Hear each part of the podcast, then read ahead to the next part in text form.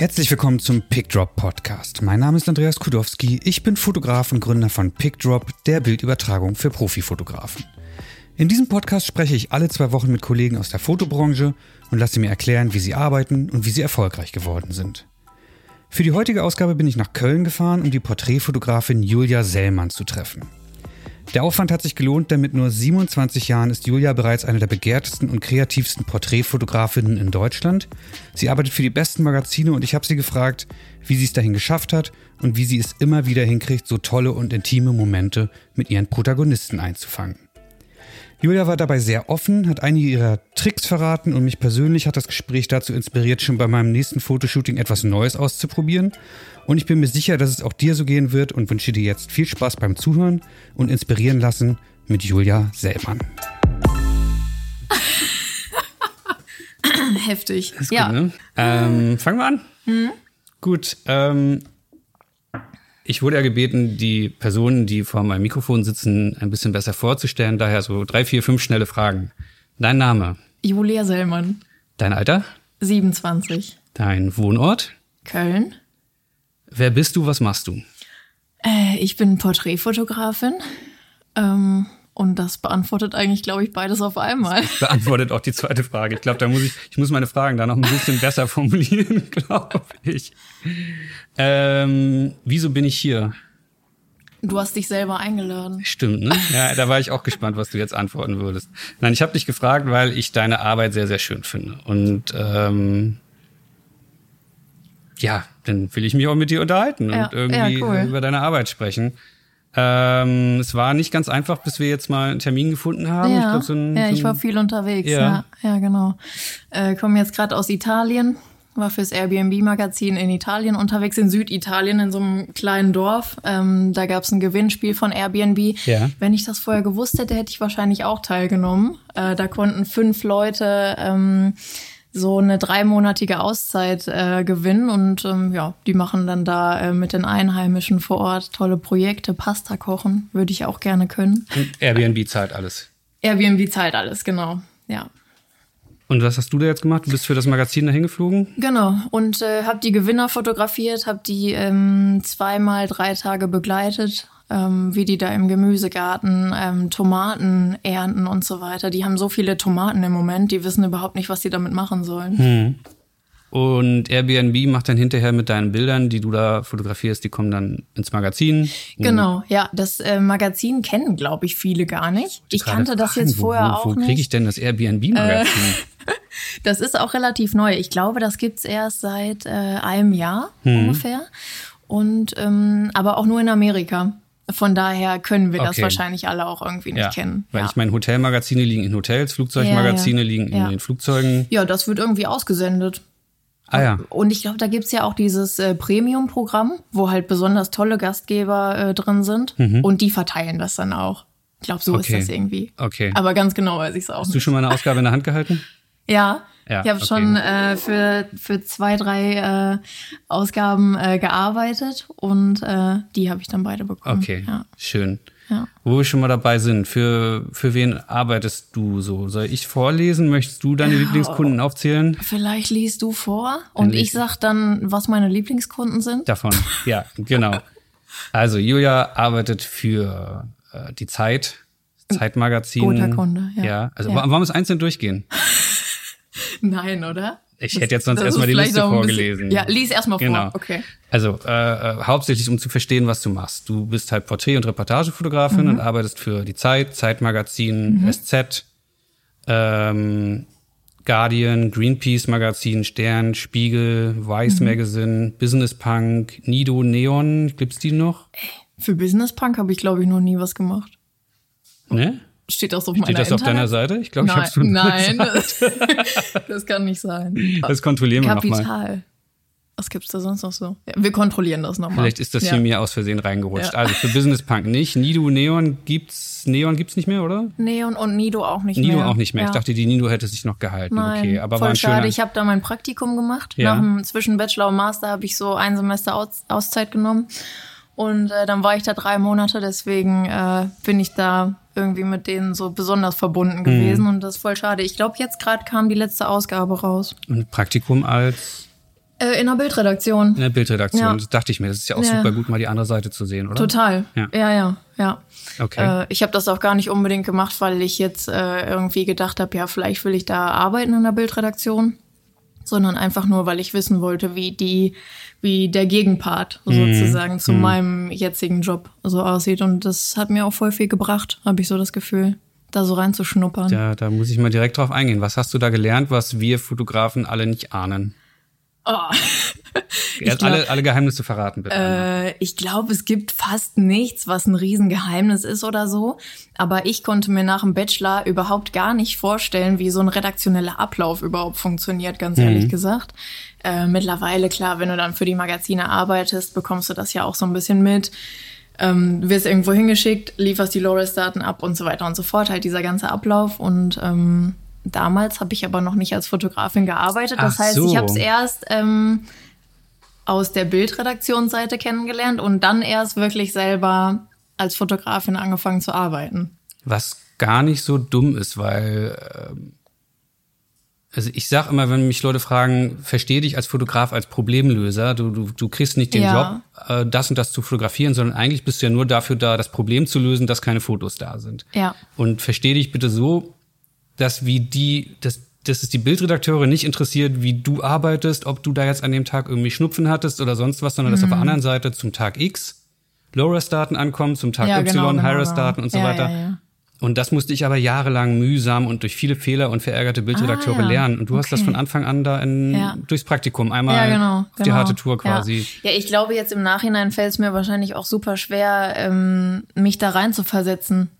was ich vorher alles nicht darüber wusste, jetzt wo ich es weiß. Aber ähm, das war auch total spannend, ähm, weil ich natürlich auch nicht wusste, wie läuft so ein Portfoliotermin oder so ab. Mhm. Und dann musste ich die Erfahrung quasi nicht als erstes mit mir selbst machen, sondern ähm, da kamen dann Fotografen zu Gast und wir haben dann zusammen die Portfolios angeschaut.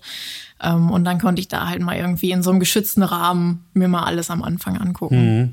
Das, das heißt, cool. so diese blöde Portfolio- äh Situation, dass man ankommt und der Bildredakteur, ja. die Bildredakteurin blättert gelangweilt durch und sagt, ja, ja, wir melden uns. ähm, die hast du vorher 20 Mal aus der anderen Perspektive miterlebt. Ja, ja, ja vielleicht nicht ganz so oft, aber genau. Ja, ja. ja. Ich wusste schon, wie es grob abläuft. Ähm, ja, und äh, war nicht ganz orientierungslos im Grona- und Jahrgebäude. Hm. Genau, ja. Okay. Ach so, das war dann schon in Hamburg, noch nicht, nicht mehr in München, ne? genau, ja, ja. Hamburg, ja. Äh, da waren die, glaube ich, schon zwei oder drei Jahre nicht okay. mehr in München. Genau, ja. ja. Ähm, neben ganz diesen, all diesen tollen Magazinen habe ich hier noch andere Firmen draufstehen. Airbnb, Lufthansa, VW. Das sind so die, wo du dann wahrscheinlich ein bisschen mehr Geld verdienst. Jetzt guckst du schon skeptisch. Äh, ja, das sind auch die Magazine. Das sind auch die Magazine. Airbnb okay. Magazin, dann gibt's von VW auch VW Journal oder so. Lufthansa mhm. Magazin, sowas halt alles. Genau. Okay. Ja. Und dann aber trotzdem noch Strichpunkt C3, also die klassischen genau, Agenturen, halt Corporate so. Mhm. Hm. Genau, ja. Ist das das, wo du jetzt auch gerade mich korrigiert hast? Das sind auch Magazine. Würdest du dich als Magazinfotografin bezeichnen? Äh, in erster Linie schon, äh, wobei ich auch sagen muss, jetzt so nach zwei, drei Jahren Selbstständigkeit entwickelt sich das auch gerade so ein bisschen auch in andere Richtungen noch weiter. Aber ich mache total gerne Magazine. Mhm. Ich mag das total gerne, ähm, wenn die Belegexemplare bei mir ankommen. Meine Nachbarin ist so nett und stellt mir das immer vor die Tür, weil die nämlich nicht in meinen Briefkasten passen. Ja, kenne ich. Ähm, in Dortmund wurden die immer noch in meinen Briefkasten verzweifelt reingequetscht und ich habe dann teilweise ähm, eine halbe Stunde hockend vor meinem Briefkasten damit äh, verbracht, irgendwie diese Magazine da rauszuquälen. Weil die in, in, im Schlitz eingeknickt genau, festknicken. Genau, ja, genau. Man will sie und, rauskriegen, ähm, ohne dass sie... Ja, das war so, als ob der Briefträger die da reingetreten hätte, ja, wirklich. Ja, ich kenne das. ähm, genau. Und ähm, mittlerweile, jetzt habe ich ein größeres ähm, Projekt gemacht mit einem Orchester in Köln das wurde dann aber auch ein Heft. Mhm. Also, ähm, ja. Okay. Aber die Plakatkampagnen da draußen hier in Köln an, der, an den Hauptstraßen, die kommen nicht von dir, sondern. Noch nicht, ja. Noch, hast, hast du als Ziel, ja? ähm, also das mit dem Gürzenich-Orchester, was ich gerade schon kurz erwähnt habe, das war dann auch eine Plakatkampagne mhm. in Köln. Und das war voll cool, das in der Stadt zu sehen. War okay. ich total stolz. Ich war eigentlich gar nicht in Köln in der Woche. Ich war, glaube ich, in Amsterdam und dann musste ich direkt weiter nach Italien. Aber dann habe ich mir extra dazwischen einen Tag freigenommen, bin nur für einen Tag nach Köln gekommen, um das dann anzuschauen. Um, ähm, und das war schon irgendwie sehr sympathisch. Geil. Ich glaube, ja. ich habe es ja auch schon mal irgendwo erzählt. Ich bin auch schon mal einen Tag extra nach Hamburg gefahren und meine erste Plakatkampagne, ja. die ich ja, irgendwo mal hatte, die hing halt dort. Bin ich hingefahren, habe mich dann daneben gestellt, Foto gemacht. Ähm. Ja, habe ich auch gemacht, ja. sehr schön. Ähm, Jetzt bist du 27. Genau, ja. Ich muss zugeben, ich war eben überrascht, als du das Alter gesagt hast. Nicht, dass ich dich jetzt älter geschätzt hätte, sondern einfach, weil, wenn ich deine... Letztens hat mich jemand auf 37 geschätzt. Autsch. Gut, am Ende ist es ja auch scheißegal. Worauf ja. ich hinaus wollte, ist eher so, äh, du bist eine gestandene, gut gebuchte Fotografin mit 27. Hm. Wie hast du das gemacht? Äh, pff nach dem Abi halt direkt angefangen zu studieren. Also ich habe mein Abi 2011 gemacht. Und äh, dann während der Abi-Zeit halt irgendwie die Mappe zusammengepfeffert und mhm. ähm, dann Glück gehabt, dass ich angenommen wurde. Ähm, In Dortmund. Ja, ich kann mich noch ganz genau erinnern. Es gibt in Dortmund so ein Bewerbungsverfahren, wo man entweder ähm, irgendwie eine Eins oder eine Zwei bekommt, dann ist man direkt durch. Da muss man nicht nochmal vorsprechen. Dann gibt's aber irgendwie so ein Mittelfeld, wo man dann nochmal nach Dortmund fahren muss und nochmal mit den Profs irgendwie ein Gespräch mhm. hat. Und dieser Termin wäre genau zu der Zeit gewesen, wo wir unsere Abi-Fahrt hatten. Und dann dachte ich so, oh mein Gott, bitte, bitte lass mich einfach nur durchkommen. Und so war es dann auch zum du Glück. Du hast eine Eins gekriegt? Ich weiß nicht mehr. Ich glaube eins drei oder so. Hm. Also gehörtest zu denen, die nicht nochmal hin mussten. Genau, dann direkt durch. Und dann äh, eigentlich stramm den Bachelor gemacht. Was, was ist ähm, das für ein ähm, Studiengang in Dortmund, für die, die es nicht wissen? Fotografie. Hm. Äh, der heißt einfach nur Fotografie. Und äh, dann gibt's noch einen Master, den ich jetzt mache, der heißt Photographic Studies. Mhm. Und das ist eben an einer, an einer Fachhochschule Dortmund. Die hat in der ganzen Stadt verteilt so unterschiedliche Fachbereiche und ich war im Fachbereich Design. Ähm, das ist oben im Stadion. Ähm, und ähm, ja, da kann man Film, Design studieren und eben auch Fotografie. Ja. Der bist du dann 2012 wahrscheinlich rein, oder? Das war auch noch 2011. 2011. Also Abi gemacht, dann da schnell rein. Richtig Gas gegeben. Okay. Und dann schnell, mein Studiengang hatte noch ähm, die alte Studienordnung mit sechs Semestern, also wo man drei Jahre Regelstudienzeit hatte. Mittlerweile ist das ein Semester mehr. Ähm, und äh, ich glaube, ich habe ein Semester verlängert. Also mhm. in sieben Semestern knallhart durchgezogen und jetzt bin ich schon länger im Master, als ich im Bachelor war. Äh, jetzt, jetzt kommt bei mir natürlich der. Ach so, du bist noch im Master. Ich bin ah, noch im bist Master. Noch, bist genau. noch gar nicht fertig. Okay. Ähm, jetzt kommt bei mir natürlich der Verdacht auf, dass du schon mit zehn Fotografin werden wolltest und das deswegen so durchziehst. Nee, nicht so wirklich. Nee. Das ist keine, jetzt nicht so eine Märchengeschichte bei mir. Ich hatte zum ersten Mal eine Kamera in der Hand und dann wusste ich direkt, das ist Bestimmung oder so. Die Leica so. vom Opa. Nein, nein, so. nein, nein. Bei mir in der Familie hat jetzt auch niemand was mit Fotografie so wirklich am Hut es hat jetzt auch niemand was dagegen. Also alle fotografieren so ganz gerne, aber ähm, ja, niemand ist professionell unterwegs. Ähm, ich habe dann irgendwann so ein bisschen mit einer kleinen Digitalkamera angefangen. Wir hatten so eine Unterwasserkamera irgendwie gekauft. Während der Schulzeit einfach. Ja, quasi. genau, hm. genau, ja. Ja, hat mir Spaß gemacht und ich war ähm, damals, also ich komme so ein bisschen äh, vom Land aus der Nähe von Hagen bei Lüdenscheid, aber daher, wo ich herkomme. Da, Hagen bei Lüdenscheid, wer kennt's nicht? Ja, ja. Schön, wie ich finde ich immer ganz toll, wenn so Leute, die aus irgendeiner Region kommen, das versuchen mit einer Stadt, die nur so ein bisschen größer ist, äh, ja, zu beschreiben. Ja. Und aber also, Leute, die aus Berlin kommen oder Hamburg, denken immer noch so, wovon redet die? Ah, okay, aber ja. sag mal grob die Region. Ähm, Sauerland. Sauerland. Okay. Aber Sauerland ist halt echt auch viel größer, als man denkt. Die Stadt, okay. aus der ich komme, heißt Verdol. Aber da, das kennt niemand. Da sagen immer alle, was, Verdol? Das hört sich an wie ein Hustenbonbon. Ja. Ja, ähm, und äh, da sind wir immer in eine größere Stadt, nämlich nach Lüdenscheid getingelt. und ich weiß nicht, ob du den kennst, der Christoph Neumann, der jetzt in Berlin arbeitet. Hilf mir, ich habe ein wahnsinnig mmh, schlechtes Namensgedächtnis. Christoph Neumann. Fotograf. Fotograf, ja. genau, aus Berlin, macht auch viel für Magazine. Mhm. Ähm, und der kommt auch aus Lüdenscheid. Und äh, der hat zu der Zeit in einem Club fotografiert, wo wir öfter hingegangen sind. Mhm. In Verdol gab es halt gar nichts, wo man ausgehen konnte. Und dann sind wir oft nach Lüdenscheid gefahren. Der hat da gearbeitet. Und so wusste ich irgendwie, dass man Fotografie studieren kann, weil der da halt abends diese Fotos gemacht okay. hat. Ich kannte den irgendwie über Freunde. Und der hat dann mal erzählt, dass er in Dortmund Fotografie studiert. Genau. Und dann dachtest du, also du hast da gar nicht lang rumgeeiert und tausende Hochschulen dir angeguckt oder nee. irgendwie Praktika gemacht oder sonst Ich wusste auch irgendwie gar nicht, dass man das noch an anderen Hochschulen studieren kann. Wow, okay. Ich, ich wusste, Also ich hätte mich dann wahrscheinlich, wenn ich in Dortmund nicht angenommen worden wäre, hätte ich mich informiert. Ähm, ja. Aber ich dachte erstmal, ja, Dortmund ist cool. Ja, das finde ich äh, so spannend, weil, weil ich kenne ja die Qualität, die am Ende bei dir rausgekommen ist, jetzt äh, acht Jahre später. Mhm. Und man, so, so, so Qualität sieht man ja eigentlich eher bei Leuten, die sich dann irgendwie schon 20 Jahre lang damit beschäftigt haben. Die sind, da haben sehr genau angeguckt, auf welche Hochschule gehen sie und mhm. bei wem machen sie nochmal ein Praktikum. Und diesen ganzen klassischen, bisschen anstrengenderen äh, Lebenslauf eines Fotografen. Mhm. bei dir ist das so, nö, rein ja. da, ich wusste es nicht besser. Äh. Ja, ich war halt auch noch total jung, ne? Das ja, gut, Warte mal, du warst dann 19, 19 ja. Genau, ich war dann mit 19 an der Uni. Wow. Ähm, und irgendwie ähm, hatte ich auch, glaube ich, total Glück. Also ich weiß rückblickend, jetzt wo ich über alle anderen äh, Möglichkeiten Bescheid weiß, dass ich mich, glaube ich, äh, einfach naiv richtig entschieden habe. Hm.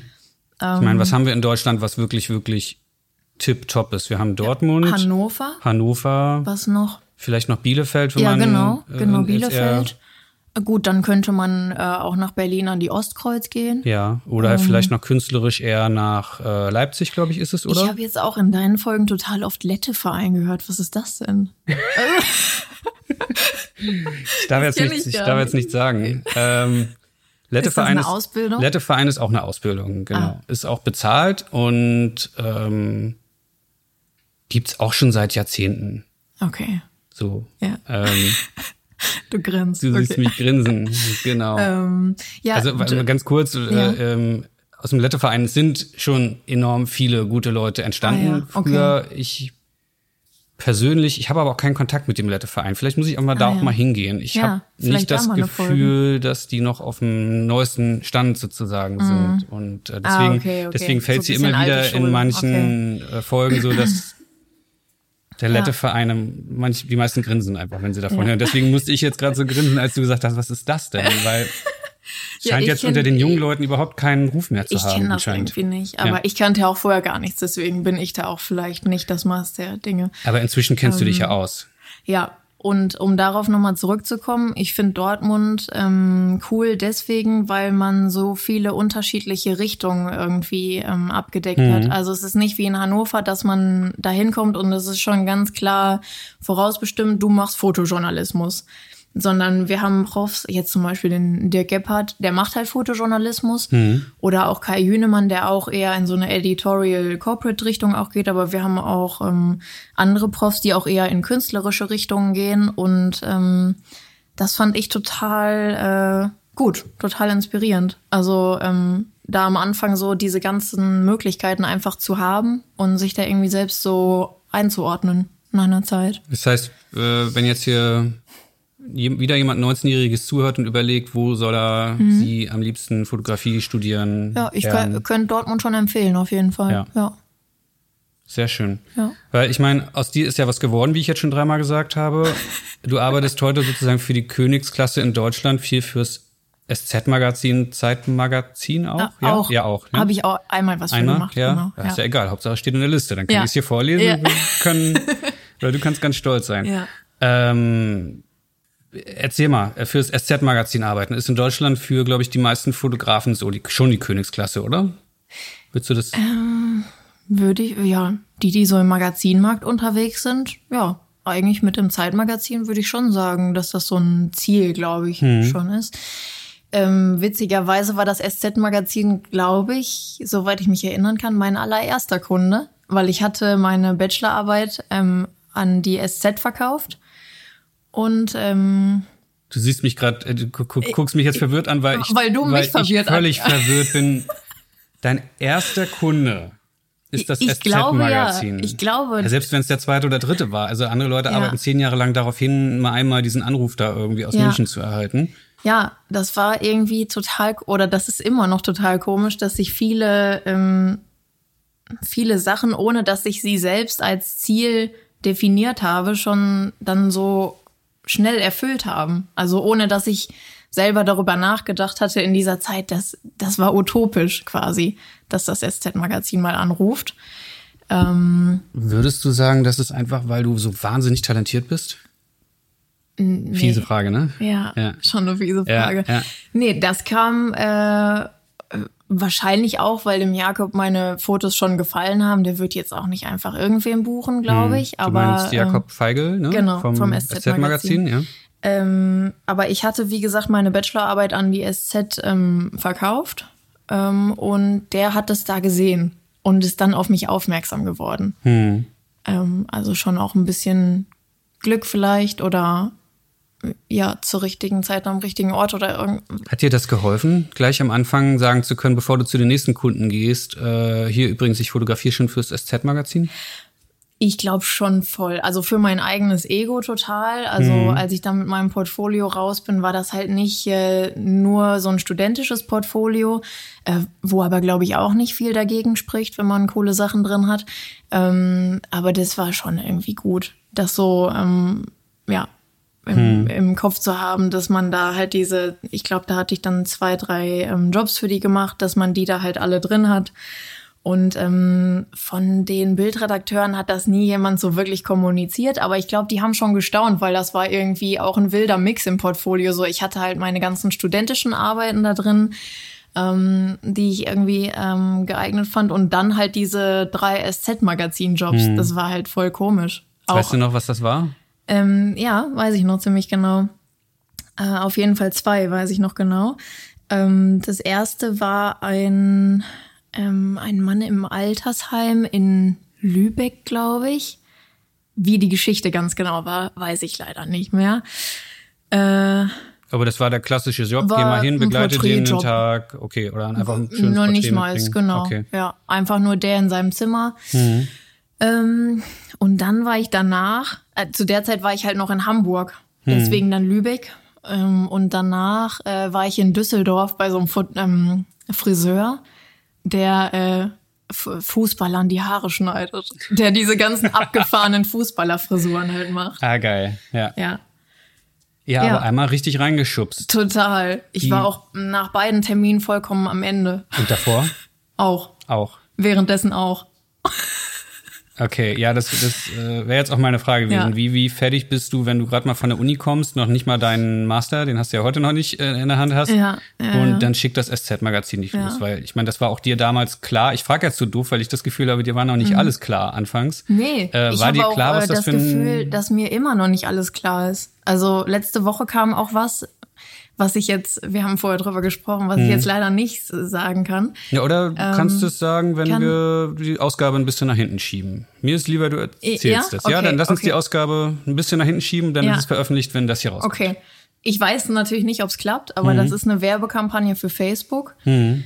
Ähm, und äh, das ist halt krass. Also ich hätte nie, ich mache mir vielleicht auch nicht so viele Gedanken darüber, was noch so kommen könnte. Aber das ist für mich nochmal wie so eine nächste Stufe, halt so eine Riesenkampagne, die dann nicht nur in Köln äh, in den City Lights drin ist, sondern überall mhm. und vielleicht deutschlandweit auch oder in, weltweit oder genau deutschlandweit mhm. und vielleicht auch noch in Berlin irgendwie riesig an irgendwelchen Hauswänden und so. Ähm, ja, also mir war vieles nicht bewusst und ich glaube, mir ist immer noch vieles nicht bewusst. Aber dass das SZ-Magazin eine, eine, Hausnummer ist, das, das war wusste dir klar. ich dann schon. Okay. Ja, ja, ja. Hm. Wahnsinn. Was, was würdest du sagen, was macht deine Arbeit aus? Weswegen so jemand wie Jakob Feigl, der ja doch ein bisschen Erfahrung hat auf dem Markt, sagt, ja. oh wow, die will ich direkt haben? Äh, boah, immer schwierig zu sagen über sich selbst, ne? Wenn ich dich fragen würde, aber ähm, ich habe inzwischen so viel über mich labern müssen. Ich, ich hm. könnte es jetzt sogar beantworten, aber es ist jetzt natürlich fies. Äh, ich versuche eigentlich immer, auch egal was, was der Kunde will, ähm, auch mich selbst irgendwie mit reinzubringen. Also hm. äh, selbst irgendwie zu verstehen, worum geht's jetzt ganz genau, um welche Geschichte und wie kann man das fotografisch eigentlich lösen. Weil man will ja immer irgendwas darstellen. Und ähm, ja, ich glaube, da mache ich mir schon viele Gedanken, wie man, ähm, wie man vieles umsetzen kann. Und vielleicht gibt's dann auch öfter eine Überraschung, dass es dann nicht nur die Fotos gibt, die absolut äh, notwendig waren, sondern auch so ein bisschen darüber hinaus. Und wie schaffst du das? Weil meine Erfahrung ist, wenn mich ein Magazin irgendwie losschickt, das ist ja meistens dann diese blöde Ansage, dort dann wer, also wer, wo, wann. Man ja. hat kaum noch irgendwie Einfluss auf irgendwas und Naja, um den Kontakt zum Redakteur, der die Geschichte geschrieben hat, muss man fast schon betteln, damit man vielleicht ja. mal mit dem mal ein fünfminütiges ja. Telefonat führen kann. Äh, ich lasse mir schon gerne die Texte vorher schicken. Ja. Also ich kommuniziere dann schon klar, wenn, wenn das nicht geschickt wird, ähm, dann frage ich da selber nochmal nach und sage einfach, das ist wichtig für meine Arbeit, dass ich mich da irgendwie reindenken kann, auch in die Geschichte. Und äh, ich hasse das, wenn ich irgendwo hinkomme und äh, gerade so eben weiß, wie die Person heißt, die mhm. ich fotografieren muss, aber sonst gar nichts. Ähm, dann habe ich auch ähm, fotografisch oft irgendwie gefühlt einen schlechteren Zugang, als wenn ich ganz genau die Geschichte weiß. Wenn ich weiß, das ist jetzt eine Frau, die war ein Jahr in Syrien als Geisel gefangen, mhm. dann äh, kann ich da fotografisch andere Strategien entwickeln, das umzusetzen oder dann kommen mir andere Ideen, als wenn ich nur den Namen kenne mhm. und sonst nichts. Ja, das beruhigt mich jetzt ein bisschen, weil ich ganz, ganz oft eben kaum Infos kriege. Selbst wenn ich nach einer Geschichte frage, äh, wird mir gesagt, ah. ja, nee, die ist noch nicht fertig, kann ich noch nicht ah. schicken und so. Und ah. dann sitzt man ganz oft mit so eben okay. Personen, die jetzt keine Promis sind und versucht ja. irgendwas da aus diesen ja ja. Shootings rauszuholen. Und ehrlich gesagt stellt man am Ende doch nur jemanden wieder an der Häuserwand ja. und klotzt ja. da schönes Licht drauf und das war's so. Und weil, weil einem der Zugang fehlt. Ich meine, klar, das muss man dann trotzdem oft genug auch machen, weil es bei manchen Themen auch einfach äh, visuell ähm, na, nicht wirklich was gibt, wie man das darstellen kann. Mhm. Aber ähm, ja. ja, ideal ist es schon, wenn ich den Text kenne oder auf jeden Fall die Geschichte, dass man mal kurz am Telefon drüber spricht. Mhm. Ähm, oder mit dem Protagonisten halt selbst. Anruft vorher einfach Aber mal. Es ist natürlich auch blöd, wenn der schon vorher ein Interview hatte und schon seine ganze Lebensgeschichte erzählt ja. hat und dann der Fotograf kommt und dann sagt, ja, worum geht's denn heute überhaupt? Das, das passiert mir leider bescheuert. auch total oft und das, das finde ich dann jedes Mal sehr schade, weil man eigentlich ja. gegenüber dem Protagonisten oft zeigt, so, es interessiert mich ja, nicht. Dabei genau. interessiert es einen genau, total, genau. aber die Redaktion schickt einen so unvorbereitet in so einen, mhm. in so einen Termin rein. Ja, weiß, was du meinst, ja. Ähm, du hast dir zwischendurch ganz panisch auf deine leere Tasse ja. gezeigt. Willst du Kann dir was holen? Ja, klar. Ja. ja. Okay, dann mache ich mir. Dann an. mach das.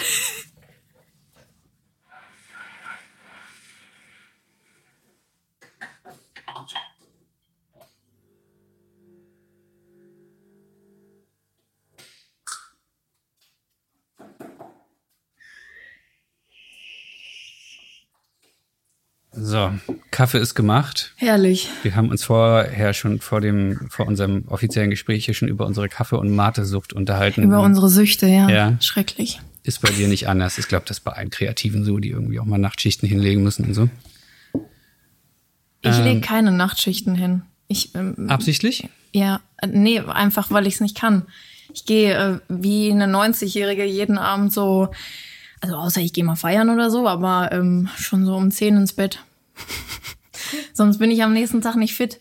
Ähm, und ich fange dann lieber früher an. Ja, da muss jeder seinen Weg finden. Ja. Wichtig ist, den irgendwann mal zu finden und zu akzeptieren, was, ja, genau. was funktioniert für genau. einen und was ja. nicht. Ja. ja, es gibt ja auch diese unterschiedlichen Typen. Eulentyp und weiß ich nicht, was das andere ist. Eule und Tag. Tag und Tag Nacht. und Nacht, genau. Menschen. Ja, genau, ja. Habe ich letztens bei Markus Lanz gelernt als du abends um 10 genau, äh, genau, bei genau. ZDF eingeschlafen bist. Ja. Genau, ganz genau. Ich würde gerne noch mal, wo, wo haben wir aufgehört? Weißt du es noch? Äh. Ich glaube, wir waren bei den Themen äh, unvorbereitet in Shootings geschickt werden äh, und mit dem Protagonisten selber ja, nicht sagen ja, genau, können, worum es genau. geht und so weiter ja. und so fort. Ja. Ähm, meinst du, das macht ein, macht mit diesen großen Unterschied aus, den ich bei deinen Arbeit im Vergleich zu vielen anderen Arbeiten von Kollegen sehe, weil bei dir habe ich das Gefühl, man steht den Personen sehr nah. Hm. Äh, und du hast mit denen irgendwie zwei Wochen verbracht, auch wenn es eigentlich nur die zwei hm. Stunden am Nachmittag waren. Ja. Liegt das an deiner Vorbereitung? Ähm, weiß ich nicht. Ich glaube, da muss jeder irgendwie einen eigenen Weg finden, wie er das hinkriegen kann. Ähm, also das ist wahrscheinlich zum einen irgendwie eine Vorbereitungssache. Ich kann mir aber auch gut vorstellen, dass einige meiner Kollegen vielleicht sagen, die beste Vorbereitung ist keine Vorbereitung. Mhm. Ähm, und einfach ganz äh, unbedacht da reingehen, weil ich auch vielleicht manchmal dazu tendiere, auch Sachen zu zerdenken und dann äh, noch abends im Bett liege und denke, mhm. wie kann man das jetzt irgendwie dann darstellen? Ähm, aber ähm, ja, muss jeder irgendwie seine eigene Methode finden und dann natürlich auch, abgesehen von der Vorbereitung, natürlich auch äh, vor Ort. Wie ist man mit den Leuten vor Ort? Also wie man mit denen umgeht. Genau. schafft man das irgendwie oder will man das, ähm, die jetzt irgendwie ähm, ja, auf deine Seite zu bringen? ähm, dass sie das machen, was du willst. Oder ähm, ich glaube, es gibt auch Leute, die eher mit dem Gegenteil arbeiten. Ich wollte gerade fragen, musst nachdem, du sie denn auf deine Seite bringen? Oder? Je nachdem, ähm, wen man jetzt fotografiert und was man von der Person will, gibt's natürlich unterschiedliche Strategien. Das hört sich jetzt total schrecklich an, als ob ich mir überlegen würde, wie ich die jetzt knacken würde. Aber manchmal gibt's ja, ja jemanden, der ist total sympathisch. Ähm, de, da will man irgendwie gut zusammenarbeiten oder mir ist das auch wichtig mit den Personen selber, ähm, eigentlich das Bild zu entwickeln. Das war ähm, besonders ähm, lustig bei der Zeitmagazin-Geschichte mit den Kindern, die äh, nach Angela Merkel benannt mhm. wurden, weil die Kinder ähm, auch wenn sie manchmal nicht mitgearbeitet haben, das war ja auch irgendwie eine Aussage dann, mhm. ähm, aber mit denen konnte ich total ähm, kooperieren sozusagen. Also die haben auch immer wieder so aufs Display geguckt und die hatten äh, abgesehen zu ähm, von, von manchen Erwachsenen eine total klare Idee davon, wie die sich selber ähm, auch so sehen wollten. Die sind dann zum Echt? Beispiel auf dem Sofa gesprungen und dann äh, sind die zu mir gekommen das Mädchen ist zu mir gekommen, hat hinten aufs Display geguckt und äh, dann war sie zum Beispiel auf einem Bild nicht ganz in der Luft.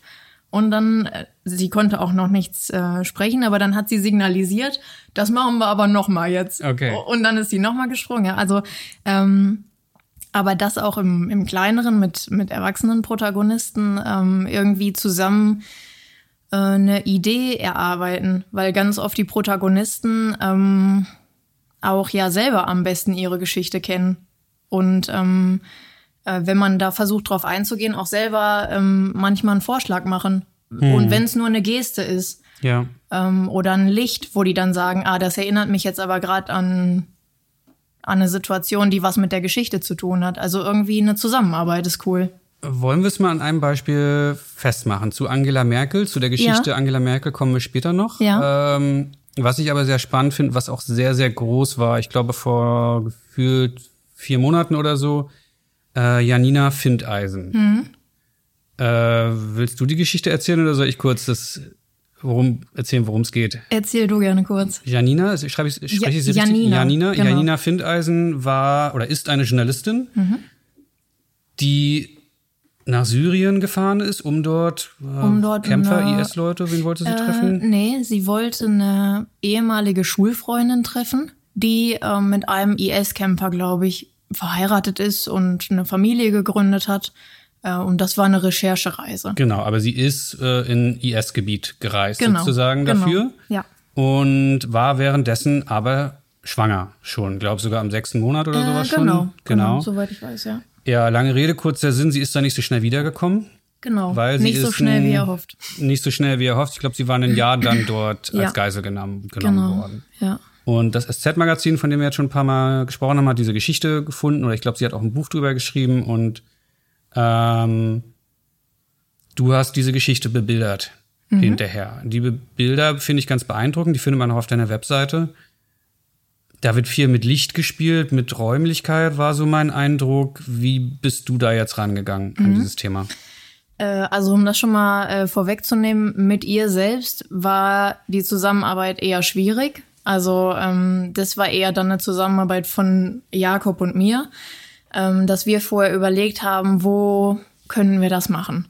Ähm, weil wir natürlich visuell irgendwie einen Verweis auf diese Geschichte geben wollten. Die war, sie lebt, glaube ich, eigentlich in Berlin äh, konnte dann da aber aus Termingründen nicht fotografiert werden ähm, und war dann hier in Köln, Bonn bei ihren Eltern. Mhm. Ähm, und dann haben Jakob und ich uns die Köpfe heiß geredet am Telefon, wie machen wir das jetzt? Weil wir dachten, ja, jetzt bei der da zu Hause, bei der Mutter, das hat eigentlich äh, an sich mit ihrer ähm, mit ihrer Geiselhaft nicht viel zu tun. Außer dass das natürlich manchmal ganz schön sein kann, wenn man irgendwie bei jemandem privat natürlich auch zu Hause ist. Ähm, aber wir wussten, wir waren uns nicht so wirklich sicher, was erwartet einen jetzt in so einem privaten Raum und tun wir uns damit wirklich einen Gefallen, mhm. wenn die jetzt bei ihrer Mama zu Hause auf der Couch sitzt oder so, ne? Ja, meine Erfahrung ist, man tut sich halt meistens nie. keinen Meistens damit, nicht. Ja. Du kannst manchmal überrascht werden, aber es ist halt der genau. Ausnahmefall. Ähm, und äh, uns war irgendwie klar, wir wollen es jetzt nicht übertreiben. Also wir wollen die jetzt nicht in ein absolutes Kellerloch setzen, aber es soll schon ein bisschen diese Anmutung haben, wie sich jetzt vielleicht der normale Deutsche so eine Geiselhaft vielleicht vorstellen könnte. Im Endeffekt hat sie im Interview erzählt, sie war in einer Art Wohnzimmer. Hm. Also ähm, es war dann doch nicht so ganz, äh, wie man sich das jetzt vorstellt, dass man irgendwo in einem leeren Raum hockt. Ähm, hm. Aber wir wollten halt irgendwas visuell ähm, erschaffen, was halt irgendwie catchy ist und glaub, darauf hinweist. Ich glaube, es sollte wahrscheinlich ein bisschen bedrückend, beengt wirken oder. oder ja, genau. Ja. Ähm, und äh, dann haben wir in Köln nach einer Location äh, gesucht. Ähm, beziehungsweise ich habe das dann übernommen. Wir haben auch nochmal mit dem Peter Bitzer äh, von Live gesprochen, ob er irgendwas weiß. Mhm. Und äh, sind dann im Endeffekt bei einer Kollegin, die ich vom Female Photo Club kenne, äh, im Bürogebäude gelandet. Ähm, das ist hier in Köln in der Nähe von der Messe, so ein, ähm, so ein riesen Atelierhaus. Und da gibt's eben ähm, diese Zwischenräume, wo man nicht so ganz genau weiß. Also das, was auf dem Cover ist, das ist ja auch einfach nur so eine, eine Raumecke. Mhm. Und das könnte quasi überall sein. Also das war auch so ein bisschen der Reiz, ja. Also ähm, wenn man jetzt eine Geisel zum Beispiel sucht, weiß man ja auch nicht, ähm, die könnte jetzt überall sein. Also ja. es ist so ein bisschen so ein Raum, wo man wirklich denkt, wo ist das? Das könnte aber überall in einem Keller sein oder was weiß ich. Ähm, genau, und dann habe hab ich mir irgendwie lichtmäßig was überlegt, was ich gerne mit ihr umsetzen will. Wir wollten wirklich ein paar Bilder ähm, machen, weil das ja auch im Innenteil, also sowohl Cover als auch Innenteil war. Mhm. Es ging dann noch um einen Rucksack und so, das gab es dann auch noch dazu. Äh, aber in erster Linie halt diese Porträts von ihr. Mm, ganz spannend fand ich jetzt eigentlich, oder, oder am, am, spannendsten finde ich jetzt eigentlich gar nicht den Teil so, ah, wir haben dann und da den und den Raum gefunden, sondern mhm. du hast dich vorher hingesetzt und hast dir überlegt, wie will ich das darstellen. Genau. So, ja. und auch spannend finde ich, dass du da anscheinend mit dem Asset-Magazin mit Jakob einen Kunden hast, der da ja. Lust drauf hat, weil ja, viele andere Magazine haben, haben da. Äh, ich weiß nicht, ob das daran liegt, dass sie keinen Bock darauf haben. Ähm, oder kein Budget äh, oder. Das ist halt Zeit. auch. Ähm, ja, oder was für ein Selbstverständnis du von dir als Bildredakteur vielleicht auch hast. Bist du jemand ähm, wie Jakob, der ganz selbstverständlich dann sagt, ja, natürlich besprechen wir, wie man das lichttechnisch umsetzen kann. Das heißt jetzt nicht, dass er mir eine hundertprozentige Vorgabe macht und sagt, ja, äh, da muss er aber was mit einer Taschenlampe machen oder so. Mhm. Das ist mhm. dem scheißegal, wie ich das dann im Endeffekt umsetze oder was für einen Input ich dann noch gebe. Aber die Stimmung. Die aber die Probe. Stimmung, genau. Sich irgendwie ein bisschen darauf eingrooven, was, was will man ganz genau machen und sich auch einfach am Telefon beraten. Und ich glaube, manche haben ein anderes Selbstverständnis von sich. Die sehen sich vielleicht ähm, eher nur ähm, als jemand, der jemanden beauftragt was auch manchmal gar nicht böse gemeint sein muss. Ne? Mhm. Manche sagen dann auch, ja, mach mal so, wie du denkst. Ja, dieses Problem loswerden, ähm, wie ich vorhin schon meinte. Ich habe das ja, Problem, ich habe eine halbleere Seite, da muss ein ja, Bild drauf. Äh ja, also ich finde den Austausch ähm, mega wichtig, mega gut. Mir liegt das total am Herzen, äh, mich, mich auszutauschen mhm. und zu überlegen, äh, was ist äh, für eine Geschichte auch irgendwie passend. Ähm, aber das gibt's halt leider nicht immer. Vielleicht haben manche auch keine Zeit, das zu machen am Telefon. Hm. Weiß, weiß, ich nicht genau. Ja, ich genau. finde es jetzt natürlich spannend, für mich ein bisschen erleichternd zu sehen, dass jemand, der aus meiner Sicht äh, sehr erzählerisch an Geschichten rangeht, auch anscheinend von manchen Kunden ein wenig gefrustet ist, weil die Briefings ja ähm, das, das Wort gar nicht verdient haben, das Wort Briefing. Ja, ja. Ja, okay. Ja.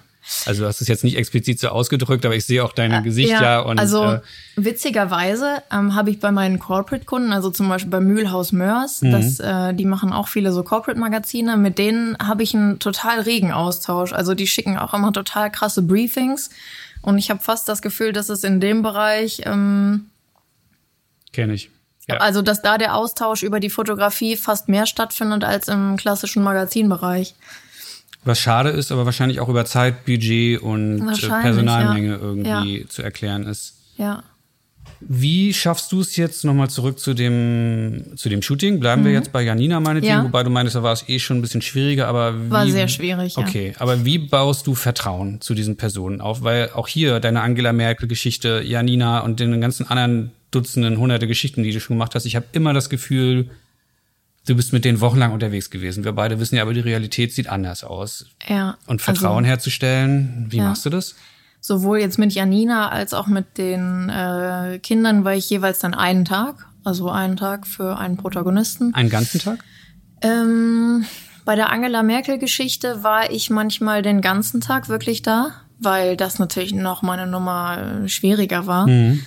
Ähm, da gab es auch zwei, ein Kind hat sich unterm Bett versteckt, erstmal zwei Stunden lang. Also dann saßen wir halt erstmal zwei Stunden mit der Mutter zusammen und haben gequatscht und dann mhm. ähm, kam der auch so langsam äh, unterm Bett hervorgekrochen. Aber das war natürlich schon schwieriger irgendwie.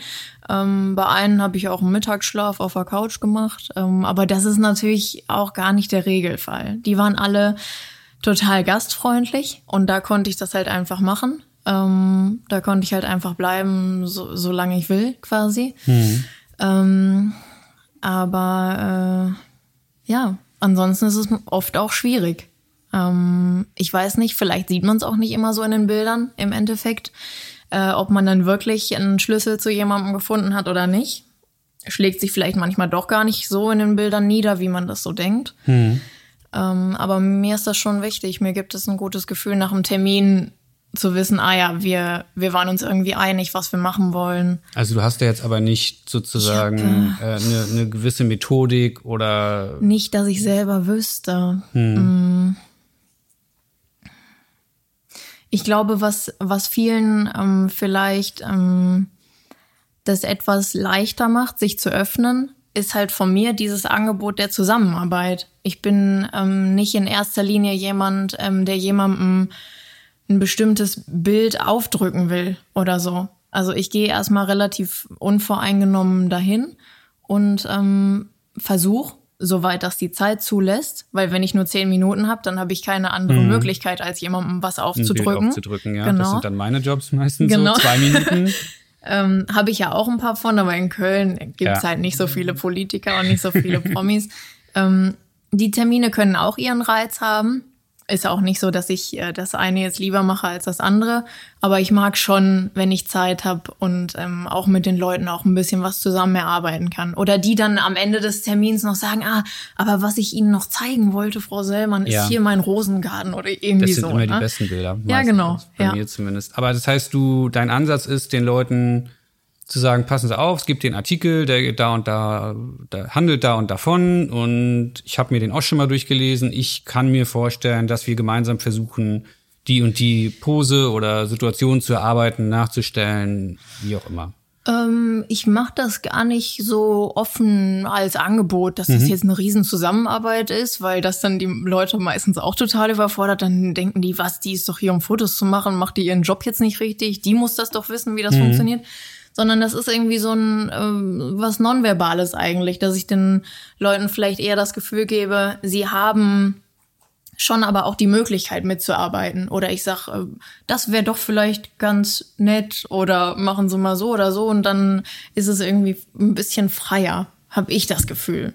In mir kommt gerade so ein bisschen der Gedanke auf, dass Fotografie und der Stil, den jede Person für sich so entwickelt. Also mhm. ähm, sehr was mit der eigenen Person zu tun hat. Also total. Ja. Gut, das ist jetzt wahrscheinlich FH Dortmund äh, Semester 1. Äh, ich habe nicht studiert, das ist jetzt äh, in meinem Kopf so gerade äh, aufgeploppt. Also, ähm, wenn ich jetzt eher der Schüchternere bin mhm. oder du bist jetzt, glaube ich, auch nicht so die mega offensive Person. Nee, gar nicht. Dann entwickelt man eher seine, sein Portfolio, seine Mappe in die Richtung hin, solche Geschichten zu fotografieren. Würdest du da mitgehen? Ja, auf jeden Fall. Also ich finde, der eigene fotografische Stil ähm, setzt sich immer daraus zusammen, was man kann und was man nicht kann. Und wer man ist? Und wer man ist, ja, genau. Ja. Also, ähm, was ich meine mit was man kann oder was man nicht kann, meine ich halt auch die eigenen Social Skills halt mhm. irgendwie. Wenn man ein bisschen schüchterner ist, dann kann man manche Sachen nicht, aber dafür kann man irgendwie sich in andere Situationen besser reinversetzen. Ja. Auf das mich kam voll mit. Auf mich kam vor zehn Jahren mal ein Freund zu, der hatte zufällig, weil er in irgendeiner Firma gearbeitet hatte und die Mitarbeiter wurden fotografiert. Da mhm. war ein Fotograf da und ich war noch relativ am Anfang meiner Karriere und der sagte, heute war da ein Fotograf da, Andreas, das musst du unbedingt dir auch irgendwie aneignen. Der war, der hat es geschafft, alle Leute unfassbar locker zu machen und wir haben viel gelacht und es war eine totale schöne Stimmung Aber und dadurch das will hat er man ja vielleicht auch nicht immer. dadurch, naja, und ich dachte mir so, scheiße, ich muss das, das stimmt, ich kann das auch nicht, ich muss das lernen. Ich habe Ja. Jahre gebraucht, um zu verstehen, nee, das bin dann nicht ich, ich würde Ja. vielleicht andere Fotos mitbringen. Ja, das ist ja aber auch so ein bisschen so ein äh, Klischee von einem Fotografen, äh, dass der immer ähm, locker ist und alle zum Lachen bringt oder halt immer auch noch einen lockeren Spruch auf den Lippen Ja, ich hat glaube, oder wenn du so so. Corporate-Mitarbeiterfotos machst oder so, dann Ja. brauchst du das. Musst du das wahrscheinlich sein. Aber der würde ja, jetzt aber in es deinem gibt ja Job. auch andere Strategien. Also ähm, wenn man jetzt einen Corporate-Job hat und ähm, wenn man jetzt selber das Gefühl hat, ich schaffe das jetzt in dem Moment nicht, ähm, Multitasking zu fotografieren und auch noch die Leute irgendwie aufzulockern, dann nimmt man sich halt irgendwie ein, zwei Kollegen mit und dann wird's schon von alleine irgendwie Mhm. locker. Ne? Also da muss jeder irgendwie dann so seine eigenen Techniken entwickeln. Kenn ich. Ich stelle CEOs gerne in die Empfangshallen, das, das Setup, weil ich weiß, dort kommt alle zwei Mhm. Ja. Minuten ein Mitarbeiter. Ja, das ist immer witzig. Und die, die können dann gar nicht anders, als irgendwie zwischendurch Äh, zu lachen, zu Ja, winken genau. oder verschämt nach unten zu gucken oder Genau. irgendwie so. Ja. Ähm, Und das ist dann äh, auf jeden Fall auch noch viel authentischer, als wenn du, der den CEO eigentlich gar nicht kennt, das äh, versuchst aus dem rauszukitzeln. Ja, ja. Damit hat sich meine nächste Frage, ich wollte dich eigentlich fragen, wie schaffst du es, dass die Leute natürlich bleiben und trotzdem Intensität rüberbringen und so, das ist eigentlich wirklich deine, deine Person und deine Art und Weise, mit denen umzugehen. Und wärst du eine ganz andere Person, würden einfach andere Bilder rauskommen. Wahrscheinlich so grob schon. zusammengefasst, ja. Ja. Also zum Beispiel auch bei der Janina Findeisen. Diese Bilder haben eine totale Dramatik, aber sie ist ja keine Schauspielerin. Diese Ja, ja. Redakteurin, die da in Syrien in Geiselhaft war. Ähm, aber sie muss ja auch verstanden haben, was du versuchst zu bebildern und Ja. ja. du gibst dir irgendwie das Gefühl, wenn du so stehen bleibst, so guckst, dann ist es gut. Oder wie machst du das in, zum Beispiel in dem konkreten Fall? Äh, wie meinst du das ganz genau? Sie in diese Situation zurückzuversetzen, dass die Bilder so wirken, als wäre sie noch dort vor Ort und du hast dich mit der Kamera eingeschmuggelt. Ich habe eigentlich bei ihr äh, versucht zu vermeiden, weil ich nicht genau absehen konnte, wie traumatisiert sie immer noch von dieser Erfahrung ist. Ich habe eigentlich, ähm, ich wusste alles über sie. Ich habe mit ihr aber kein einziges Wort darüber gesprochen. Ich habe sie nicht ähm, aktiv darauf angesprochen, äh, ja, und wie war das jetzt da in der Geiselhaft? Äh, Du hast das komplette Thema, was, um was es eigentlich ging, Ich habe es ein bisschen von ihr kommen lassen. Sie ist dann ein bisschen auch damit äh, gekommen. Und ähm, wir haben eigentlich mehr. Ähm, ich hatte auch ein bisschen das Gefühl, sie war es auch ein bisschen leid schon fast. Sie hatte dieses Buch über ihre komplette Geiselhaft jetzt geschrieben und sie war es eigentlich fast ein bisschen leid, sich darüber zu unterhalten. Ich habe bei vielen Personen das Gefühl, das ist äh, super, wenn man sich auch mit denen über was anderes unterhalten kann. Ähm, wir haben uns aber trotzdem darauf geeinigt, ähm, wie das jetzt rüberkommen soll im Idealfall. Und sie wusste natürlich schon, worum es geht, dass das diese Ernsthaftigkeit natürlich haben muss.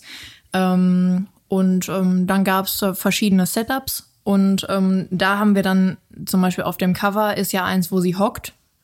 Ähm, da haben wir einfach verschiedene Sachen dann ausprobiert, ähm, wo wir überlegt haben, welche Haltung könnte jetzt eigentlich zu dem Thema passen, dann mit ihr zusammen.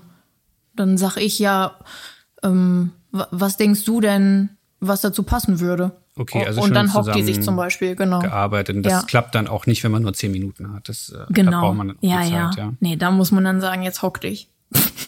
Hilft das dann auch, wenn man, wenn man Kunden hat, wo die Menschen verstehen, äh, wenn wir dafür jetzt Fotos machen heute, ich nehme mir die Zeit? Äh, Du meinst von der Nee, Bildredaktionsseite? wenn du jetzt zu einer Person ankommst und sagst, ich mache die Bilder jetzt hier für die Stuttgarter Tageszeitung, dann kriegst du wahrscheinlich zwei Minuten. ja. Wenn du sagst, wir machen hier ein großes Ding für das SZ-Magazin, äh, dann nehm, nehmen sich die Leute mehr Zeit oder haben die eigentlich da überhaupt Also, kein Verständnis für? Ja, Nina Findeisen hat das verstanden, Ja. weil die ja natürlich selber in, in der Branche arbeitet. Aber sonst, Ähm, aber ansonsten verstehen die Leute das überhaupt gar nicht. okay, musst du da Ähm, die, also finden. ja, die denken dann nach drei Fotos, ja, was macht die denn? Hat die jetzt irgendwelche Probleme mit ihrer Kamera oder warum ist die jetzt immer noch hier? Hm, ich aber ich versuch's vor. dann Ja, manchmal sind die vorgewarnt, aber das sind dann trotzdem so Dösköpfe, die sagen dann, ja, ja, die kann eine halbe Stunde bleiben. Aber im Endeffekt denken die trotzdem, was will die denn so lange hier? Dann, dann ist zum Beispiel eine Stunde vereinbart. Oder ein Beispiel vielleicht auch, ähm, ich habe ja die Candida Höfer fotografiert, mhm. die ja selber bekannt ist für ihre meines Wissens nach sehr zeitaufwendigen ähm, Aufnahmen von Bibliotheken und so weiter. Mit ihr habe ich ein Zeitfenster von einer Stunde, glaube ich, vereinbart.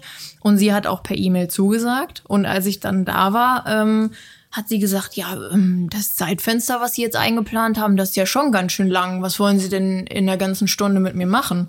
In der einen Stunde hat die wahrscheinlich damals noch nicht mal ihre Kamera aufgebaut mhm. gehabt. Ja, manche Leute müssen da mal so ein bisschen erstmal zeigen, wer Chef im Raum ist, ihrer ja, Meinung nach. Aber, aber, die war auch bis zum, ich habe ihr das auch gelassen. Hm. Manche Leute muss man auch Chef, Chef sein lassen. Okay. Ähm, Nochmal zurück von dieser konkreten Arbeitsweise hin zu dir. Wenn man deine mhm. Website aufmacht, steht da riesengroß als erstes ähm, Julia Sellmann takes photos to tell stories. Jetzt musst mhm. du lachen, warum? Ja. ähm, ich habe das zusammen äh, mit einer Dortmunder Agentur entwickelt. Mhm.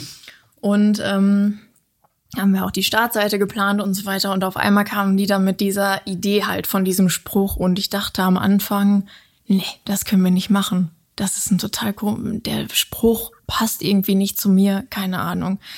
Dann tausendmal diskutiert, seid ihr euch sicher und kann man dann nicht was anderes hinpacken und so weiter. Ich könnte das jederzeit ändern im, Back, äh, ja, klar, im Backend, das. genau.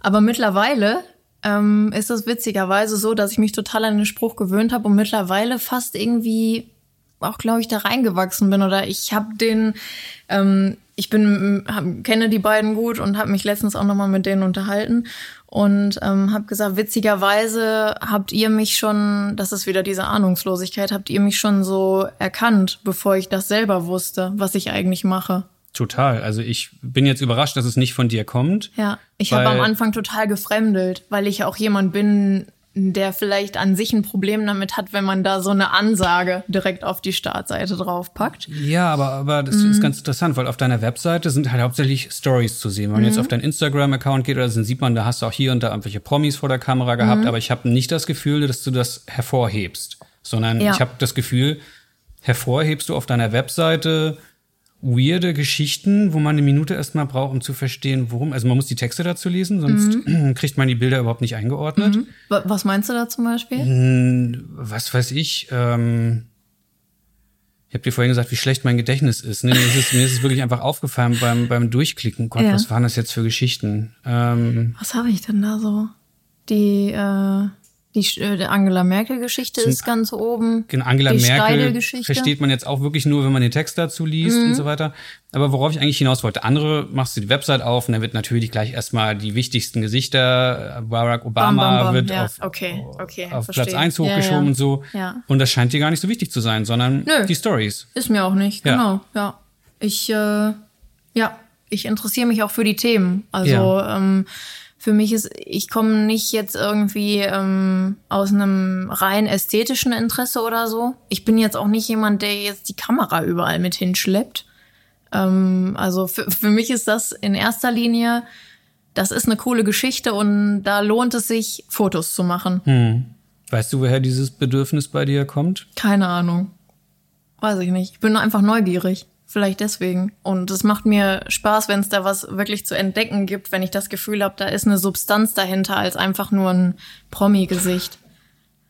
Hm. Ja, meine nächste Frage wäre jetzt gewesen, ob du gerne beobachtest und bei Momenten dabei bist. Und, mhm. und, und, das ist ja. wahrscheinlich ein klares Ja. Ja, total. Ja. ja. Ich versuche auch dann äh, immer so lange zu bleiben, bis die Leute dann sagen, ach komm, die ist immer noch da, vergiss die. Jetzt ist auch egal. Genau, jetzt ist auch egal. Wir arbeiten jetzt einfach so weiter wie immer. Und das ist ja dann genauso, was ich oft haben will. Gerade mhm. wenn ich ähm, Personen irgendwie begleite über einen Tag und nicht nur ein Porträt von denen mache, sondern was weiß ich, eine Werksreportage oder sowas, dann ähm, bleibe ich lange und irgendwann denken die Leute dann, ja, die ist komisch, vergiss die einfach. Jetzt weiß ich, dass ähm, viele Fotografen, die vielleicht das auch schon zehn Jahre länger machen als du, mhm die ganze Zeit schon im Hinterkopf haben, so, ja, toll, und wer bezahlt ihr das? dass also, ich dann da den ganzen Tag, den ganzen Tag abhängst, genau, oder tagelang. Ähm, also hast du so tolle Kunden? versteht Jakob, dass du gerne drei Tage bei der da rumhängen möchtest? Äh, oder? Bei der war ich, also wir haben uns ja auch nur einen Tag getroffen. Nee, ich meine jetzt bei der war jetzt gar nicht eine Pers bestimmte Person mhm. gemeint, sondern bei der Person, bei der du da jetzt irgendwie dich voll für interessierst. Ähm, oder sagst du einfach, nee, das gehört damit dazu, wenn ich jetzt da einen Auftrag kriege? Äh, unterschiedlich. Also ähm, jetzt halbe Tagessätze habe ich jetzt nicht für irgendwas. Mhm. Ich kriege immer einen ganzen Tagessatz.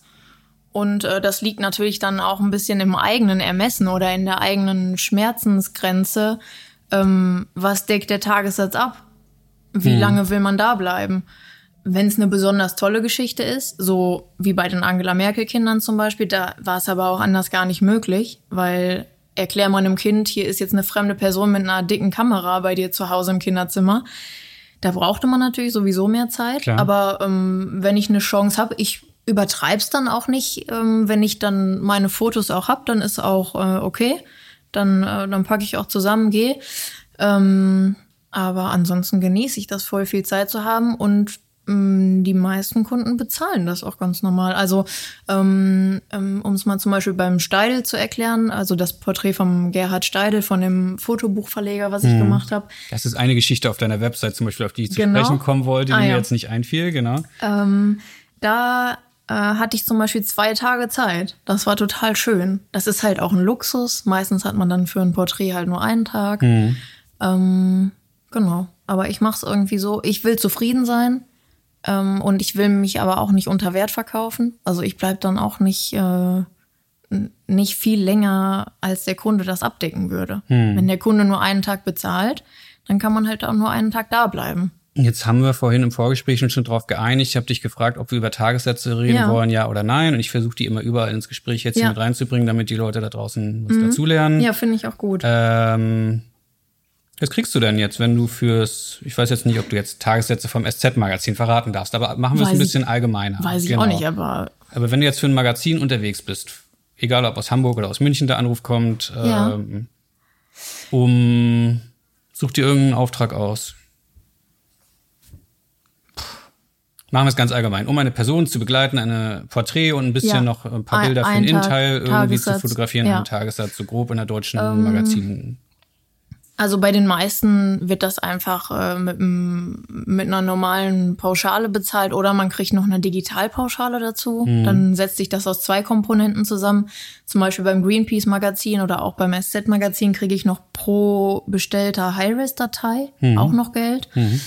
Ähm, aber so die Basis, auch wenn nur ein Bild gedruckt wird zum Beispiel, kann ja im schlimmsten Falle auch immer passieren. Oder was heißt im schlimmsten Falle? Manchmal brauchen die halt einfach nur ein Bild. Klar dann äh, sind das so um die 450. Mhm. Manchmal ein bisschen mehr, manchmal aber auch ein bisschen weniger.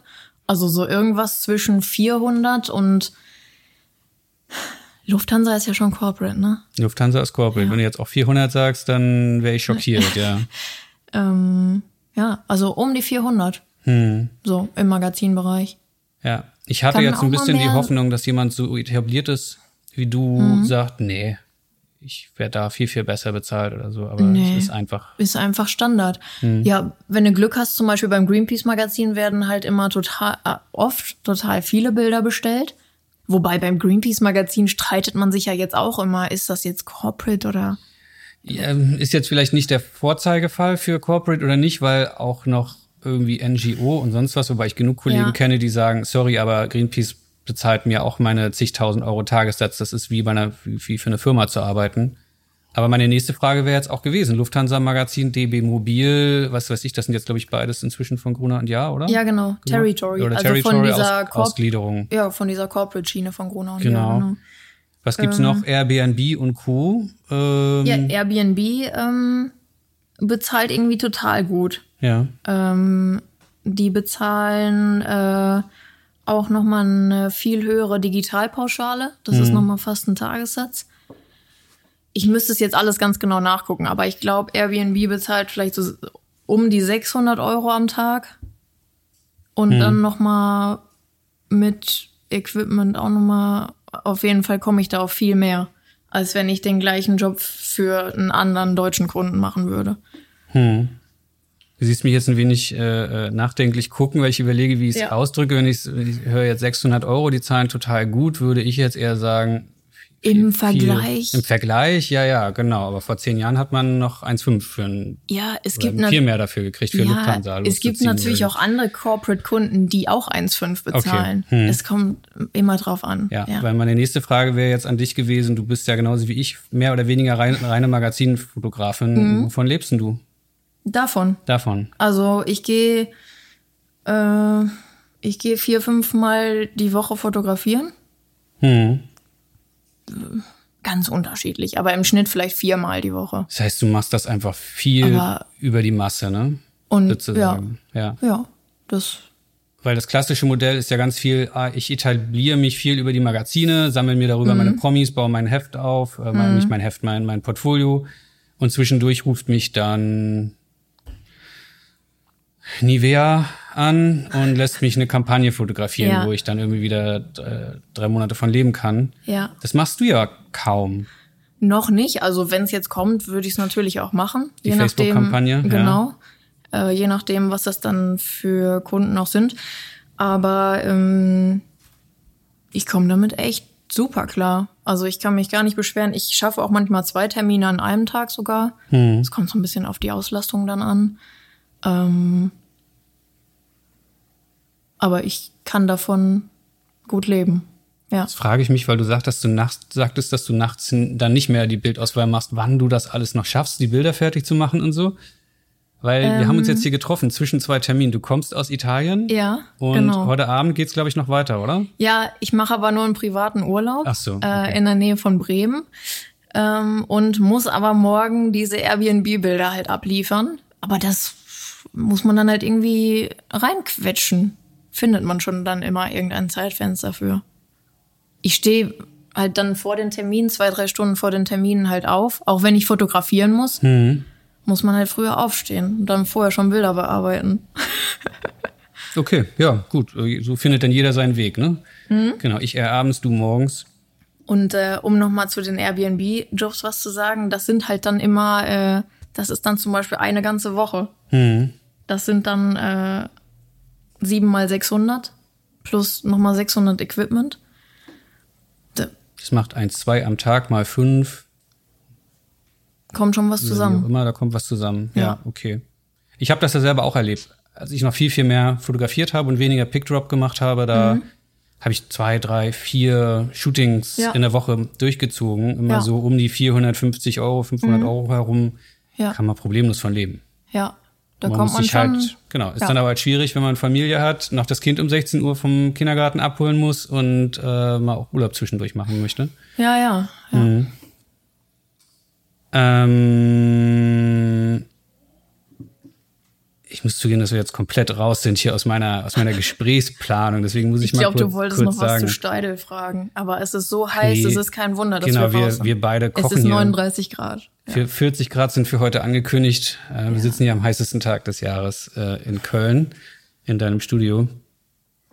Ähm, ich würde gerne nochmal zurück zu dem Ver Vertrauen und mit den Leuten zusammenzuarbeiten. Ja. Eine Frage, die mich auch eine, eine Zuhörerfrage, die mich erreicht hat. Wir hatten ja gestern ja, noch per Instagram witzig, ja. so ein bisschen haben da viele Nachfragen. geschrieben. Ein paar Leute haben gefragt. Mir ja. haben auch drei oder genau. vier Leute was geschrieben, die habe ich dann an dich weitergeleitet ja. noch ich, ich guck mal kurz, ob ich die exakte Frage finde, weil ich fand sie äh, spannend formuliert.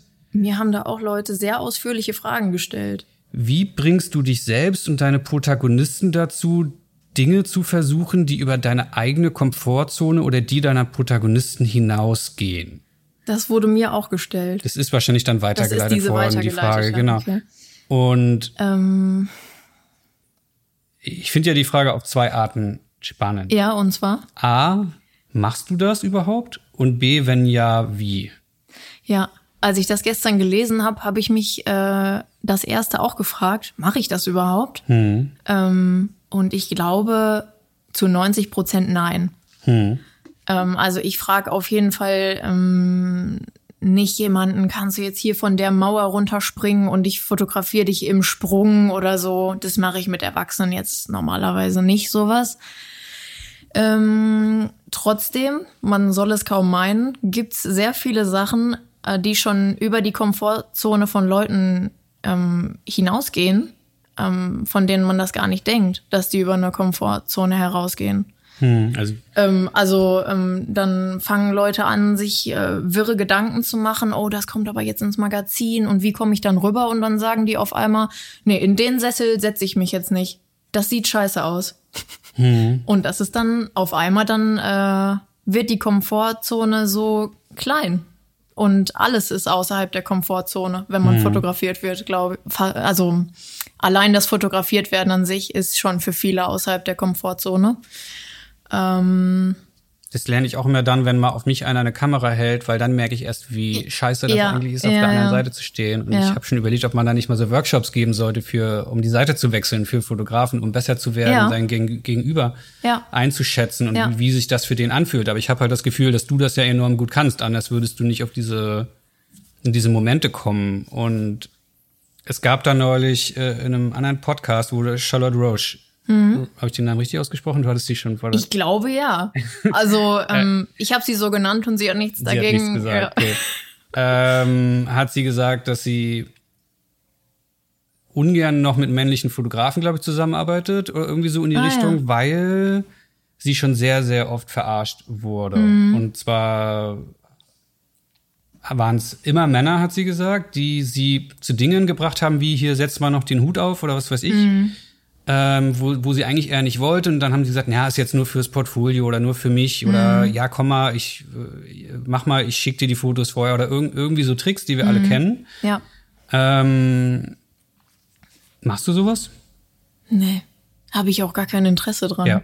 Also ich habe das Gefühl, äh, dass das oft halt diese spaßigen Fotos sind, wo man dann Leute fragt, mach mal das oder das sieht cool aus. Ich habe da kein Interesse dran, die Leute da in irgendwas rein zu tricksen. Hm, Mir geil. fällt auf jeden Fall gerade nichts ein. Also für mich steht jetzt so deine ganze Arbeit und auch dieses Gespräch, wenn wir so wollen, irgendwie mhm. der über, ganz große Überbegriff ist für mich so Vertrauen. Mhm. Vertrauen, um Stories zu, zu schaffen. Mhm. Willst du da mitgehen? Ja. Ja, würde ich sagen, ja. Also ich würde auch mal irgendwas äh, versuchen. Ähm, mit den Personen, was über deren Komfortzone hinausgeht, um nochmal auf die Frage zurückzukommen. Mhm.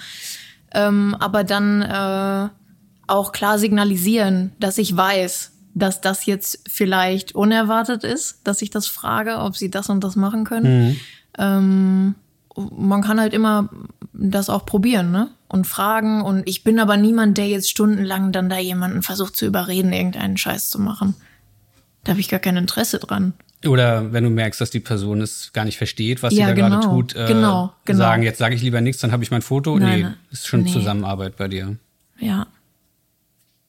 Was war so die größte Hürde? Ist auch eine Zuhörerfrage, die du dir bisher die selber ich auch bekommen. stellen musst. Ja, dann kamen die von dir alle, wie gesagt. Das ist ja auch okay.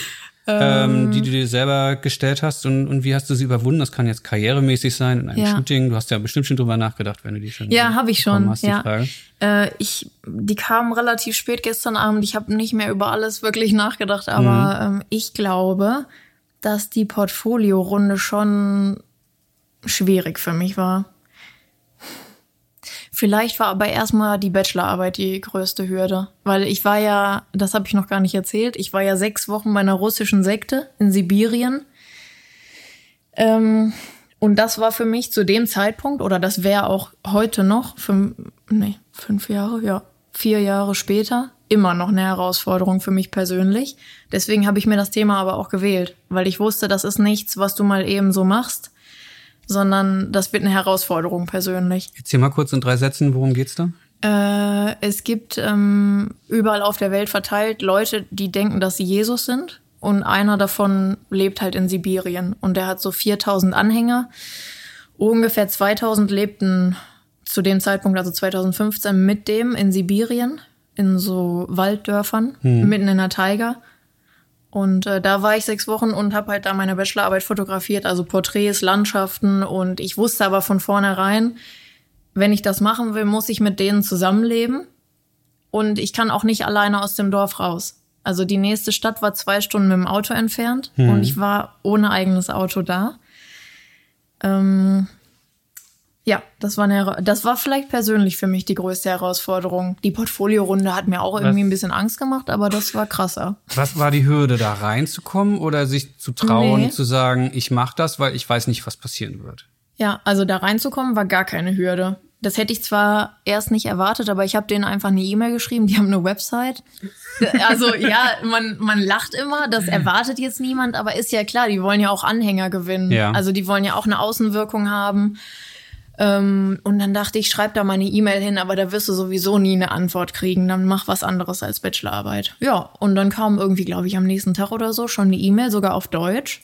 Ich hatte auf Deutsch, Englisch und Russisch geschrieben mhm. und dachte, komm, jetzt schreib bitte zurück. Mhm. Und dann kam äh, eine deutsche Antwort und das war total einfach. Aber das ist natürlich auch ein bisschen beängstigend, wenn das so einfach ist. Und man dann einfach sich in den Flieger setzt, nochmal zwei Stunden ja. ein Auto und dann ist man da. Und du fliegst dann halt äh, erst nach Moskau und dann mit so einem, in Moskau am Flughafen musste ich umsteigen. Da saß ich drei Stunden und dachte, boah, machst du das jetzt wirklich? Oder fliegst du einfach doch wieder zurück nach Deutschland? Du fliegst dann noch von Moskau mit so einem kleinen Saisonflieger, der nur im Sommer fliegt, mit so einer kleinen Maschine. Fliegst du halt irgendwie da ähm, nach Sibirien. Und da wurde ich dann abgeholt von zwei Leuten von da. Sogar so nett, also mit Fahr Fahrservice. Ja. Aber das ist ja total spannend. Du hast diese Riesenhürde übersprungen. Du bist in Moskau nicht zurückgeflogen ja. beim, beim Umsteigen. Ja. Man könnte jetzt sagen, hättest du diese Hürde nicht überschritten, hättest du diese Geschichte nicht geschossen, wärst du nicht im, in der SZ und im SZ-Magazin gelandet. Ja, war schon eine ganz, schon ein ganzer Rattenschwanz, der da dran hing dann. Hm. Aber ich hatte dann danach, ähm, nach dieser Hürde auch dann vor anderen Sachen nicht mehr so viel Schiss. Also das dann rauszuschicken an Magazine, wenn ich das dann von vielen Kommilitonen zu der Zeit gehört habe, die haben dann gesagt, boah, traue ich mich jetzt aber nicht, das irgendwo hinzuschicken. Ähm, und äh, ich hatte mich schon so überwunden, das zu machen, dass das für mich dann eher nebensächlich war, das dann rauszuschicken. Hm. Ich habe dann auch nicht so sonderlich viele Antworten bekommen, aber immerhin mit der SZ, das hat geklappt. Hm. Ähm, und das war das Gute an der persönlichen Hürde, dass ich mir diese, diese Herausforderung dann gestellt hatte. Das Schöne ist ja auch immer, wenn man so Hürden vor sich hat und ähm, sich fragt, mache ich es jetzt oder mache ich es nicht. Ja. Wenn man einmal, es gibt dieses blöde, blöde Sprichwort, wenn du es nicht versuchst, hast du automatisch verloren. Wenn du es versuchst, ja. kannst du noch gewinnen oder irgendwie so viel, viel cleverer klingt das natürlich im Original. Ähm, wenn man das einmal für sich verstanden hat, ja kann man ja immer. Ich meine, ich Vollgas konnte, geben. das Schlimme war, ich konnte nicht wirklich absehen, wie gefährlich das unter Umständen für mich sein könnte, dahin ja. zu fliegen. Ich hatte mich in Deutschland mit verschiedenen äh, Leuten unterhalten, die sich sehr gut mit Sekten auskennen oder auch bei Sekten, ähm, na, bei so Beratungsstellen arbeiten, wo Leute, die aus Sekten ausgestiegen sind, äh, sich, ähm, sich beraten lassen können. Mhm. Da hatte ich mich ein bisschen schlau gemacht. Ähm, aber man weiß das nie genau, was da dann wirklich so abgeht in der russischen Tiger. Und ähm, gut, zig Gedanken, die ich mir da gemacht habe, die könnten mir irgendwelche, also Drogen sind ja auch in der Geschichte von Sekten mhm. schon sehr beliebt gewesen. Mhm. Ähm, die könnten mir jetzt irgendwas einflößen und ich werde halt nicht alleine weggekommen. Und ähm, vor Ort am Ende, wie war's? War ganz gut. War auch strange, auf jeden Fall. Ähm, ich habe sehr lange Zeit gebraucht, um ähm, da überhaupt äh, anzufangen zu fotografieren. Also ich glaube, äh, zwei von sechs Wochen habe ich gar nicht fotografiert, sondern mich nur damit beschäftigt, irgendwie ein bisschen da äh, Einblick in die Strukturen zu bekommen und hm. zu wissen, wen muss ich jetzt hier ansprechen, wenn ich Leute fotografieren will, weil natürlich noch dazu kam, dass ich kein Russisch spreche und die meisten Leute, die da leben, nur Russisch sprechen. Hm. Es gab aber einige Deutsche, die mir dann weitergeholfen haben und vielleicht habe ich da auch ein bisschen gelernt, wie das ist mit dem Vertrauen aufbauen, wie man das schaffen kann. Ja, da warst Weil, du ja 21 oder wie alt warst du, als du da hingeflogen bist? Nee, da war ich schon ein bisschen älter. Ich glaube, äh, ja, 22. ja, gut, okay, wow. ah, gut. Ja, aber du hast dort, du hast dort gelernt auf jeden Fall. Ähm, ähm vielleicht, ja, vielleicht, wahrscheinlich. Ja, ja. ja. Aber das war halt alles Slow-Mo, weil bei denen ist alles langsam halt. Die sind komplett ausgestiegen aus ihrem vorherigen Leben, sind dahin gegangen, um, äh, um sich halt allen weltlichen Einflüssen irgendwie mhm. zu entziehen Und dann kommt da jemand mit einer Kamera und will da auf einmal Fotos machen. Äh, viele hatten auch Familien irgendwo in der Welt, die nicht wussten, dass ihre Verwandten da leben. Hm. Also das war schon irgendwie eine harte Nuss. Hattest du ein Backup zu Hause? Hast du irgendwem die exakten Koordinaten gesagt und gesagt, wenn ich in acht Wochen nicht wieder ja, hier bin, schick die, ich meine, schick die Kavallerie? Ja, nochmal Respekt an meine Eltern, dass die mir das überhaupt äh, so erlaubt haben, in Anführungsstrichen, aber ähm, dass die nicht komplett verrückt geworden sind. Ich hm. bin da angekommen und hatte, glaube ich, die ersten zwei Tage keine Internetverbindung. Es gab da zwar irgendwie wie so ein WLAN-Stick, aber der hat natürlich ausgerechnet da, als ich da ankam, nicht funktioniert. Mhm. Ich glaube, meine Mutter ist amok gelaufen. Wir haben nie wirklich drüber gesprochen, aber sie hat irgendwie auch dann ähm, da an, geschafft, da anzurufen. Sie wusste aber, wo ich bin und ich habe mich auch regelmäßig gemeldet. Ähm, aber ich glaube, im Zweifelsfalle hätte man nicht wirklich gewusst, wie man mich da hätte rauskriegen können. Das ist halt irgendwo im Wald. Und die holen dich vom Flughafen ab und nur die Personen wissen, wie sie da hinkommen. Ach so, das heißt, du hattest keine Koordinaten, die du irgendwo hinterlassen konntest und. Da gibt's so ein, so ein Dorf in der Nähe, aber wo man dann wirklich ist, das, das wusste ich selber vorher nicht. Hm. Wow. Ähm, ja, manchmal hilft ja die, das ein bisschen Naivität hilft ja, ich meine, das ist jetzt gar nicht negativ, mhm. das Wort, äh, hilft ja total. Ja, also es war schon gut durchdacht, dass es keine große Gefahr für mich werden würde, war eigentlich relativ klar. Mhm. Ähm, aber ähm, ja, vielleicht nicht diese Panikmache. Ich mhm. habe das Gefühl, je älter man wird, umso äh, panischer wird man noch irgendwie. Ich kann dir das bestätigen. Ich bin dir neun Jahre voraus und Äh, ja, man wird ängstlicher mit der Zeit. Was können ja, wir dagegen also, tun? Ich, ich, glaube, weiter so, so tolle Geschichten machen, wie du es machst und einfach sich immer wieder da äh, mit konfrontieren. Ne? Eine andere tolle Geschichte, die du noch geschossen hast, ist diese Moon-Gemeinschaft-Geschichte. Ja.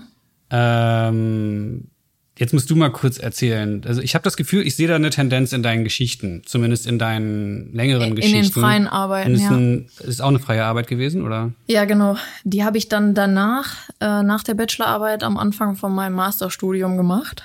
Ähm, und zwar habe ich zu der Bachelorarbeit natürlich auch eine Thesis geschrieben, also wie man diese ganze Gemeinschaft eigentlich einordnen kann. Und da bin ich auf einen, einen Koreaner gestoßen mm, der denkt nicht, dass er Jesus ist, ähm, aber die haben Ähnlichkeiten zueinander, die Gemeinschaften. Mhm. Und diese Gemeinschaft in Südkorea, die veranstalten jedes Jahr eine riesige Massenhochzeit ähm, in einem Stadion, ähm, wo dann zigtausend Menschen auf einmal heiraten. Und ich dachte, das wäre irgendwie vielleicht ein schönes kleines Projekt. Ich war dann im Endeffekt nur einen Tag bei dieser Massenhochzeit dabei. Ich habe jetzt äh, keins von den Paaren jetzt über Wochen begleitet oder so, sondern bin dahin mit der Idee, ich mache, ich hatte auch ein Schild dabei, ich versuche, so viele Porträts von frisch verheirateten Paaren wie möglich zu machen. Also eine Typologie an Porträts mhm. von Verheirateten. Und das Interessante ist eigentlich daran, äh, dass die meisten sich vorher nicht kennen. Also ähm, die werden, ähm, die haben wie eine eigene Dating-Plattform, also wie so ein eigenes Moon-Tinder. Mhm. Äh, und die Eltern sind meistens auch schon Moonies, so nennt man die so. Hören die nicht so gerne, Moonies, aber. Ja. Und die Eltern verkuppeln dann eben, so wie sie auch früher schon verkuppelt worden, damals noch von dem Sektengründer. Ähm, jetzt haben das die Eltern übernommen. Der Sektengründer ist vor ein paar Jahren verstorben. Die Eltern verkuppeln ihre Kinder mit anderen Moon-Familien. Mhm. Also die Kinder miteinander. Ja, und die kennen sich dann vorher teilweise gar nicht. Das sind und, zigtausende äh, Leute jedes Jahr, ne? Genau. Und ja. mich hat's interessiert, äh, ich hatte diese, ich habe jetzt den Namen von dem Fotografen vergessen, Touching Strangers. Gibt's eine Serie, wo ein Fotograf in Manhattan, glaube ich, rumgelaufen ist und immer zwei sich unbekannte ja. Personen miteinander ja. fotografiert hat. Und die sollten sich aber irgendwie ein bisschen anfassen. Und ich fand's total spannend, weil du hast das Bild angeguckt mm, und auf den ersten Blick war das ein Pärchen oder Mutter und Tochter, aber hast du eine Sekunde länger hingeguckt, hast du gemerkt, da stimmt irgendwas nicht. Und das wollte ich ganz genau rausfinden, wie verhalten sich jetzt eigentlich diese frisch miteinander verheirateten Paare, die sich aber eigentlich gar nicht kennen, auf diesem Hochzeitsfoto miteinander. Mhm. Ja, also wie. Was du mm, geschossen hast. Genau. Ja. Wie stellen die sich miteinander hin? Und daraus ist dann, ich glaube, ich habe fast 100 Paare geschafft an dem Tag. Mhm. Äh, daraus ist dann so eine riesige Typologie geworden. In der Geschichte, ich weiß gar nicht, wo ich es jetzt gefunden hatte, steht auch, dass du von den meisten die Kontaktdaten hast. Ja. Äh, und in so ein paar Jahren mal nachgucken willst, was draus geworden ist. Jetzt ist dies, glaube ich, erst von 2016. Hast du schon äh, nachrecherchiert? Ja, ist, ist von 2016, ja. genau. Habe ich noch nicht gemacht. Ich glaube, das wäre für mich erst interessant, vielleicht mal in zehn Jahren oder so. Es gibt schon, glaube ich, vom BBC eine, ähm, eine Reportage drüber, die die so über ein oder zwei Jahre begleitet. Mhm. Ähm, aber ja, vielleicht suche ich mir dann noch mal. Ich war mit zwei, drei Leuten ein bisschen intensiver in Kontakt. Vielleicht suche ich mir in ein paar Jahren dann noch mal die Kontakte raus. Ist Und dann halt ein bisschen aufwendiger als nur in Anführungsstrichen ja. nach Korea zu fliegen ja, genau. an einen Ort, weil du musst dann an zehn Orte in der Welt wahrscheinlich, ja. Ja, eine ganz andere tolle Geschichte. Ich, ich will jetzt so seine Geschichten hier so durchrattern. Diese Angela Merkel-Serie, die ist relativ frisch. Mhm, ja, vom letzten Jahr, äh, Dezember kam die, glaube ich. Also mhm. November oder Oktober fotografiert und dann im Dezember gedruckt. Ja. Die, ohne die jetzt sozusagen äh, äh, ähm, sagen zu wollen, dass das nicht deine tolle Serie ist, aber die, die, die Grundlage dieser Serie ist eigentlich die Erkenntnis wahrscheinlich eines Redakteurs oder einer Redaktion. Einer Redakteurin. Eine genau. Redakteurin ja, gewesen. Die Nicola Meyer, ja. ja. Die hat's recherchiert. Die ist irgendwie in einer äh, Lokalzeitung darauf aufmerksam geworden. Ähm, ich glaube, Berliner Lokalzeitung. Worauf ist sie aufmerksam geworden? Die, die meisten verstehen es ja noch gar nicht, worum es geht. Müssen wir mal kurz erklären. Ja, darauf aufmerksam geworden, dass ähm, es äh, geflüchtete Familien gibt in Deutschland, die ihre Kinder nach Angela Merkel benannt haben. Also es gibt in Deutschland mehrere Kinder, die heißen mit erstem Namen Angela, mit zweitem Vornamen Merkel, soweit das hm. die Standesämter erlaubt haben, und haben dann eben normal ihren Familiennamen danach noch. Hm. Ähm, dann gibt's auch andere Kinder, die heißen nur Angela. Äh, und es gibt einen Jungen, der heißt Christ Merkel. Wow. Aus Dankbarkeit haben sich die Familien dazu entschieden, ihre Kinder halt so zu nennen. Hm. Das war dann wahrscheinlich nach 2015, genau. den ersten ja. Flüchtlingsströmen. Ganz wie genau. sagt man? Ja. Wie sagt man es ganz korrekt? Flüchtlingsströmen ist jetzt, glaube ich. Ich glaube, das ist korrekt. Ja, Flüchtlingswellen finde ich immer ganz schlimm. Ja, das ist so negativ. Genau. Ja. Ähm, und da sind die dann auch, für wen hast du das geschossen? Fürs Zeitmagazin. Fürs Zeitmagazin. Genau. Auch auf dich aufmerksam geworden. Was, was glaubst du, warum? Ich weiß ganz genau warum. Okay. Äh, ich hatte vorher mit der Nicola eine andere Geschichte für die Zeit fotografiert. Die arbeitet auch noch bei der Zeit beim mhm. Ressort. Ähm, und das hat total gut mit uns gepasst irgendwie. Wir haben uns total äh, gut verstanden. Und äh, als sie dann diese Angela Merkel-Geschichte schreiben wollte, hat äh, sie mich sozusagen vorgeschlagen als Teampartnerin. Bei der also, Bildredaktion. Genau, ja. Und die Bildredaktion wird das schon dann irgendwie äh, auch nochmal getestet haben so, mhm. oder sich angeguckt haben, ist das was? Aber ähm, genau, so kam das. Und dann sollte ich eigentlich äh, nur zwei Kinder in NRW oder rund um NRW fotografieren und dann habe ich aber doch alle sechs fotografiert, weil das echt super mit uns war. Sechs davon gibt's, die bekannt sind zumindest. Äh, na, es gibt noch mehr. Ja. Aber es haben auch welche gesagt, sie wollten nicht oder es war sehr schwer, auch alle Kinder, also die Kinder zu finden. Hm. Äh, und dann ist Nicola hinter bei, bei sechs dann angekommen, dass das irgendwie schon mal rund war für die Geschichte. Wow, schöne, schöne Geschichte und auch schöne mhm. einfühlsame Bilder fand ich. Ähm, Habe ich das jetzt richtig mitbekommen? Du willst diese Geschichte noch weiter vorantreiben, oder? Genau, ja. Ich würde äh, auf jeden Fall zwei der Familien ganz gerne über einen längeren Zeitraum begleiten. Beziehungsweise will Nicola auch, ähm, das wollen wir als Teamarbeit machen. Also sie will auch mitkommen. Ähm, eine ist auch in NRW, relativ nah an Köln dran. Mhm. Ähm, aber das ist jetzt eine freie Arbeit. Ich hab, habt ihr da nicht sogar Unterstützung gesucht oder irgendwie auch Geld zur Finanzierung oder, äh, oder genau. wie war das? Ich hatte mal in die äh, Kaltgruppe reingeschrieben, ähm, dass es weitergeht mit dem Projekt und ähm, ob es vielleicht auch eine Idee gibt, äh, wo man das ausstellen könnte. Mhm. Ähm, genau. Okay, ich dachte, das war schon öffentlich. Sorry, jetzt habe ich irgendwas aus dieser in internen Facebook-Gruppe ausgeplappert.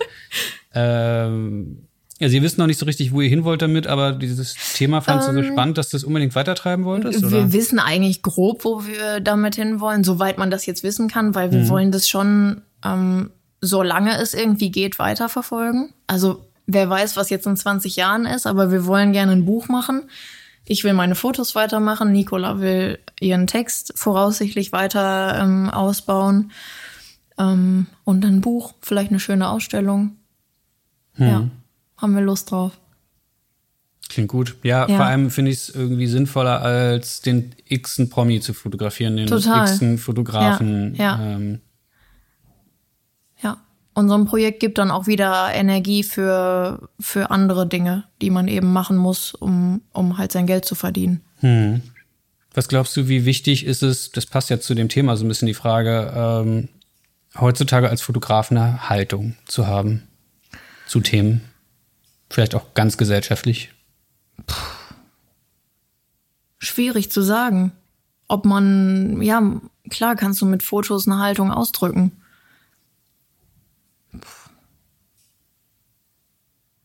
Du hast mir vorhin erzählt, dass du das Gespräch mit äh, Caroline zum Beispiel gehört hast und auch ja. spannend fandest. Die hat ja. ja eine sehr, sehr konkrete Haltung ja. zum Thema, was weiß ich, für RWE arbeiten oder irgendwie so ein Quatsch. Ja. Ähm, ja. Ja.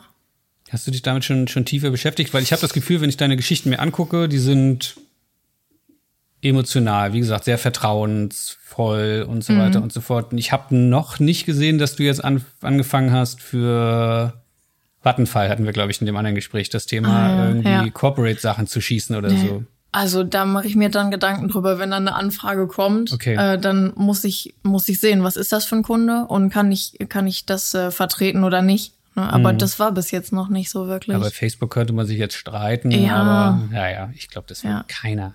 Keiner würde Nein sagen, wenn Facebook für eine Werbekampagne anfragt, aber. Genau, muss man dann einfach von Fall zu Fall sehen. Ähm, ja, bei Porträtierten gab's äh, gab's schon mal Fälle, wo dann die politische Ausrichtung äh, nicht, nicht so ganz meiner entsprach. Ja. Wo ich mir dann auch Gedanken gemacht habe, äh, wie, wie kann man denjenigen eigentlich jetzt dann darstellen? Können wir gerne konkret werden, wenn mhm. du kannst? Ähm, das war, äh, ich erinnere mich nicht ganz genau, ein Politiker von der AfD, ich meine Guido Reil oder so. Mhm. Der ist hier im Ruhrgebiet relativ bekannt. Ähm, und da ging es eben um Porträt. Mhm. Da gab es jetzt von der Zeit, ähm, das war für die Zeit ein Auftrag, gab es jetzt eigentlich keinen konkreten Wunsch, wie der fotografiert werden soll. Ähm, da ging es ähm, darum, ihn in einer Kneipe zu zeigen, wo er sich eigentlich immer mit seinen Kollegen trifft. Hm. Nur die Kollegen waren an dem Tag nicht da. Wie immer, wie, wie, wie immer, wie jeder zweite Job äh, gibt es immer ein ähm, großes Aber, ja. Aber äh, das hat irgendwie dazu beigetragen, dass das eigentlich auch ein skurriles Bild wurde, weil er eben in einem riesigen Saal dann, äh, ich habe es dann auch so fotografiert, dass man auch sah, dass er da auch alleine saß und es war irgendwie schräg. Hm. Und es hat mir gefallen, dass es so schräg war und eben nicht so ähm, gefällig. Hast du überlegt, ob du den Job machst? Nein. Gar nicht. Wie ist da so deine Einstellung? Ich habe es jetzt in mehreren da, Folgen hier schon angesprochen. Ich weiß jetzt nicht mehr, ähm, welche Ausrichtung äh, der Text hatte, aber ich vertraue da der Zeit, ähm, dass darüber äh, dementsprechend gut berichtet wird hm. äh, und dass ich das vertreten kann. Hm. Ja. und ich finde, darüber muss halt berichtet werden. Ich sage dann nicht, nein, ich mache das nur, weil der von der AfD ist. Und wenn der Guido oder wie er jetzt hieß, Guido, ankommt ja. und sagt, die Bilder waren so toll, kannst du meine nächsten Wahlplakate fotografieren? Das, da müsste ich dann leider nein sagen.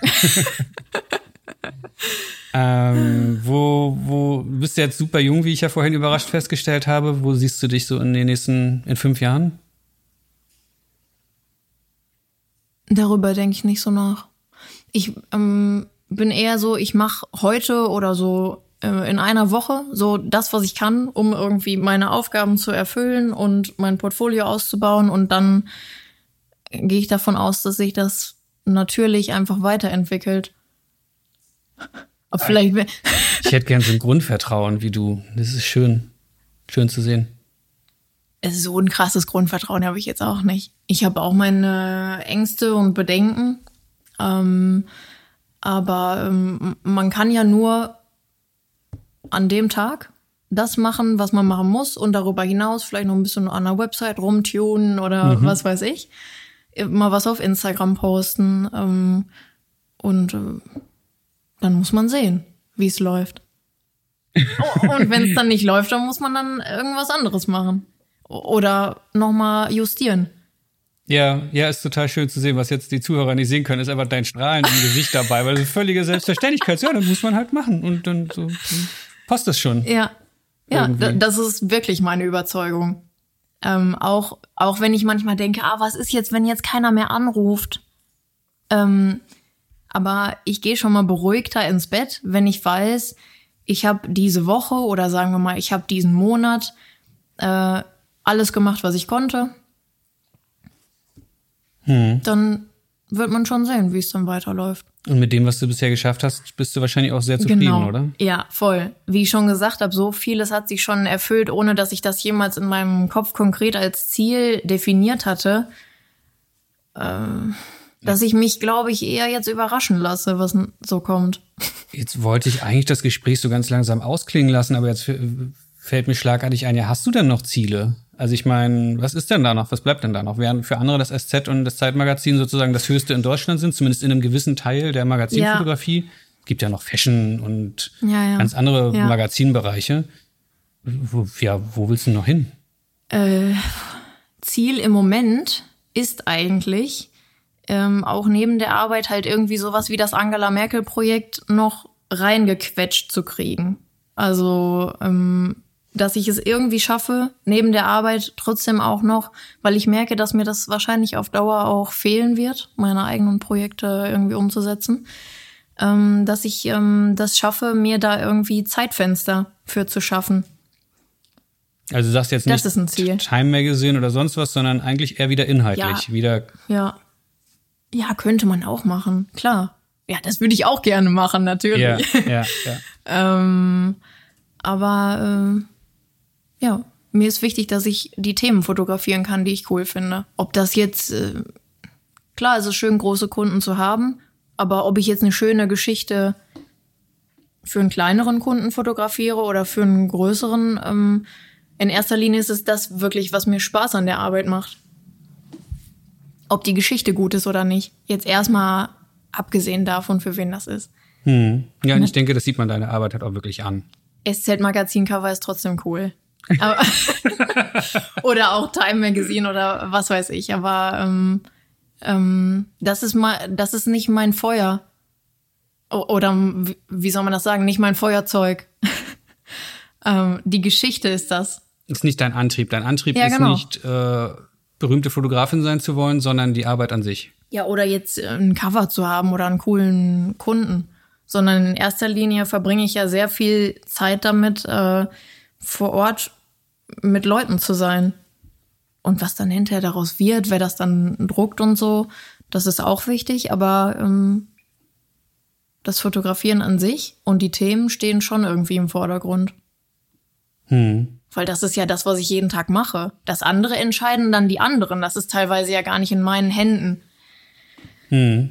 Ja, ich finde es total äh, toll, dass du das schon, ich will jetzt nicht immer auf deinem Alter rumreiten, mache ich aber natürlich am Ende doch, damit schon schon verstanden hast, weil äh, ich habe ewig gebraucht, das zu raffen. Mein Ziel war immer, ja, ich möchte irgendwie in dieses dieses und jenes Magazin, ich möchte von dem und dem Anerkennung bekommen, ich möchte die und die Kampagne mal schießen, habe über zehn Jahre gebraucht, um zu raffen. So, das ist total egal, darum geht's gar nicht. Und ich glaube auch, ähm, dass das irgendwie wahrscheinlich von alleine kommt ähm, wenn man wirklich das macht, wo man hintersteht und das so gut macht, wie man das schaffen kann, dann kommt das, glaube ich, oder würde ich jetzt aus meiner Sicht hoffen, dass dann äh, alles andere sich schon entwickelt irgendwie. Ja, riesen, riesen Lächeln am anderen, an, an der anderen Seite des Tisches hier. Ähm, Finde ich ein schönes Schluss. Finde ich Statement. auch. Ja. ja. Oder gibt es noch irgendwas, was du loswerden möchtest, was du Nö. Kollegen sagen willst oder so? Mm -mm. Nö, schön. Dann sage ich an dieser Stelle vielen, vielen Dank für das spannende Gespräch. Danke dir, hat mir Spaß gemacht. Mir auch. Und ähm, stopp. Das war's mit dieser Ausgabe des PickDrop Podcasts. Ich hoffe, unser Gespräch hat dir gefallen und du konntest etwas für deine Arbeit mitnehmen. Ich freue mich, wenn du diesen Podcast bei iTunes, Spotify und Co. abonnierst und dir bei Gelegenheit auch einmal PickDrop selbst anschaust. Vielen Dank fürs Zuhören die nächste Ausgabe kommt wie gewohnt in zwei Wochen. Bis dahin, mach's gut.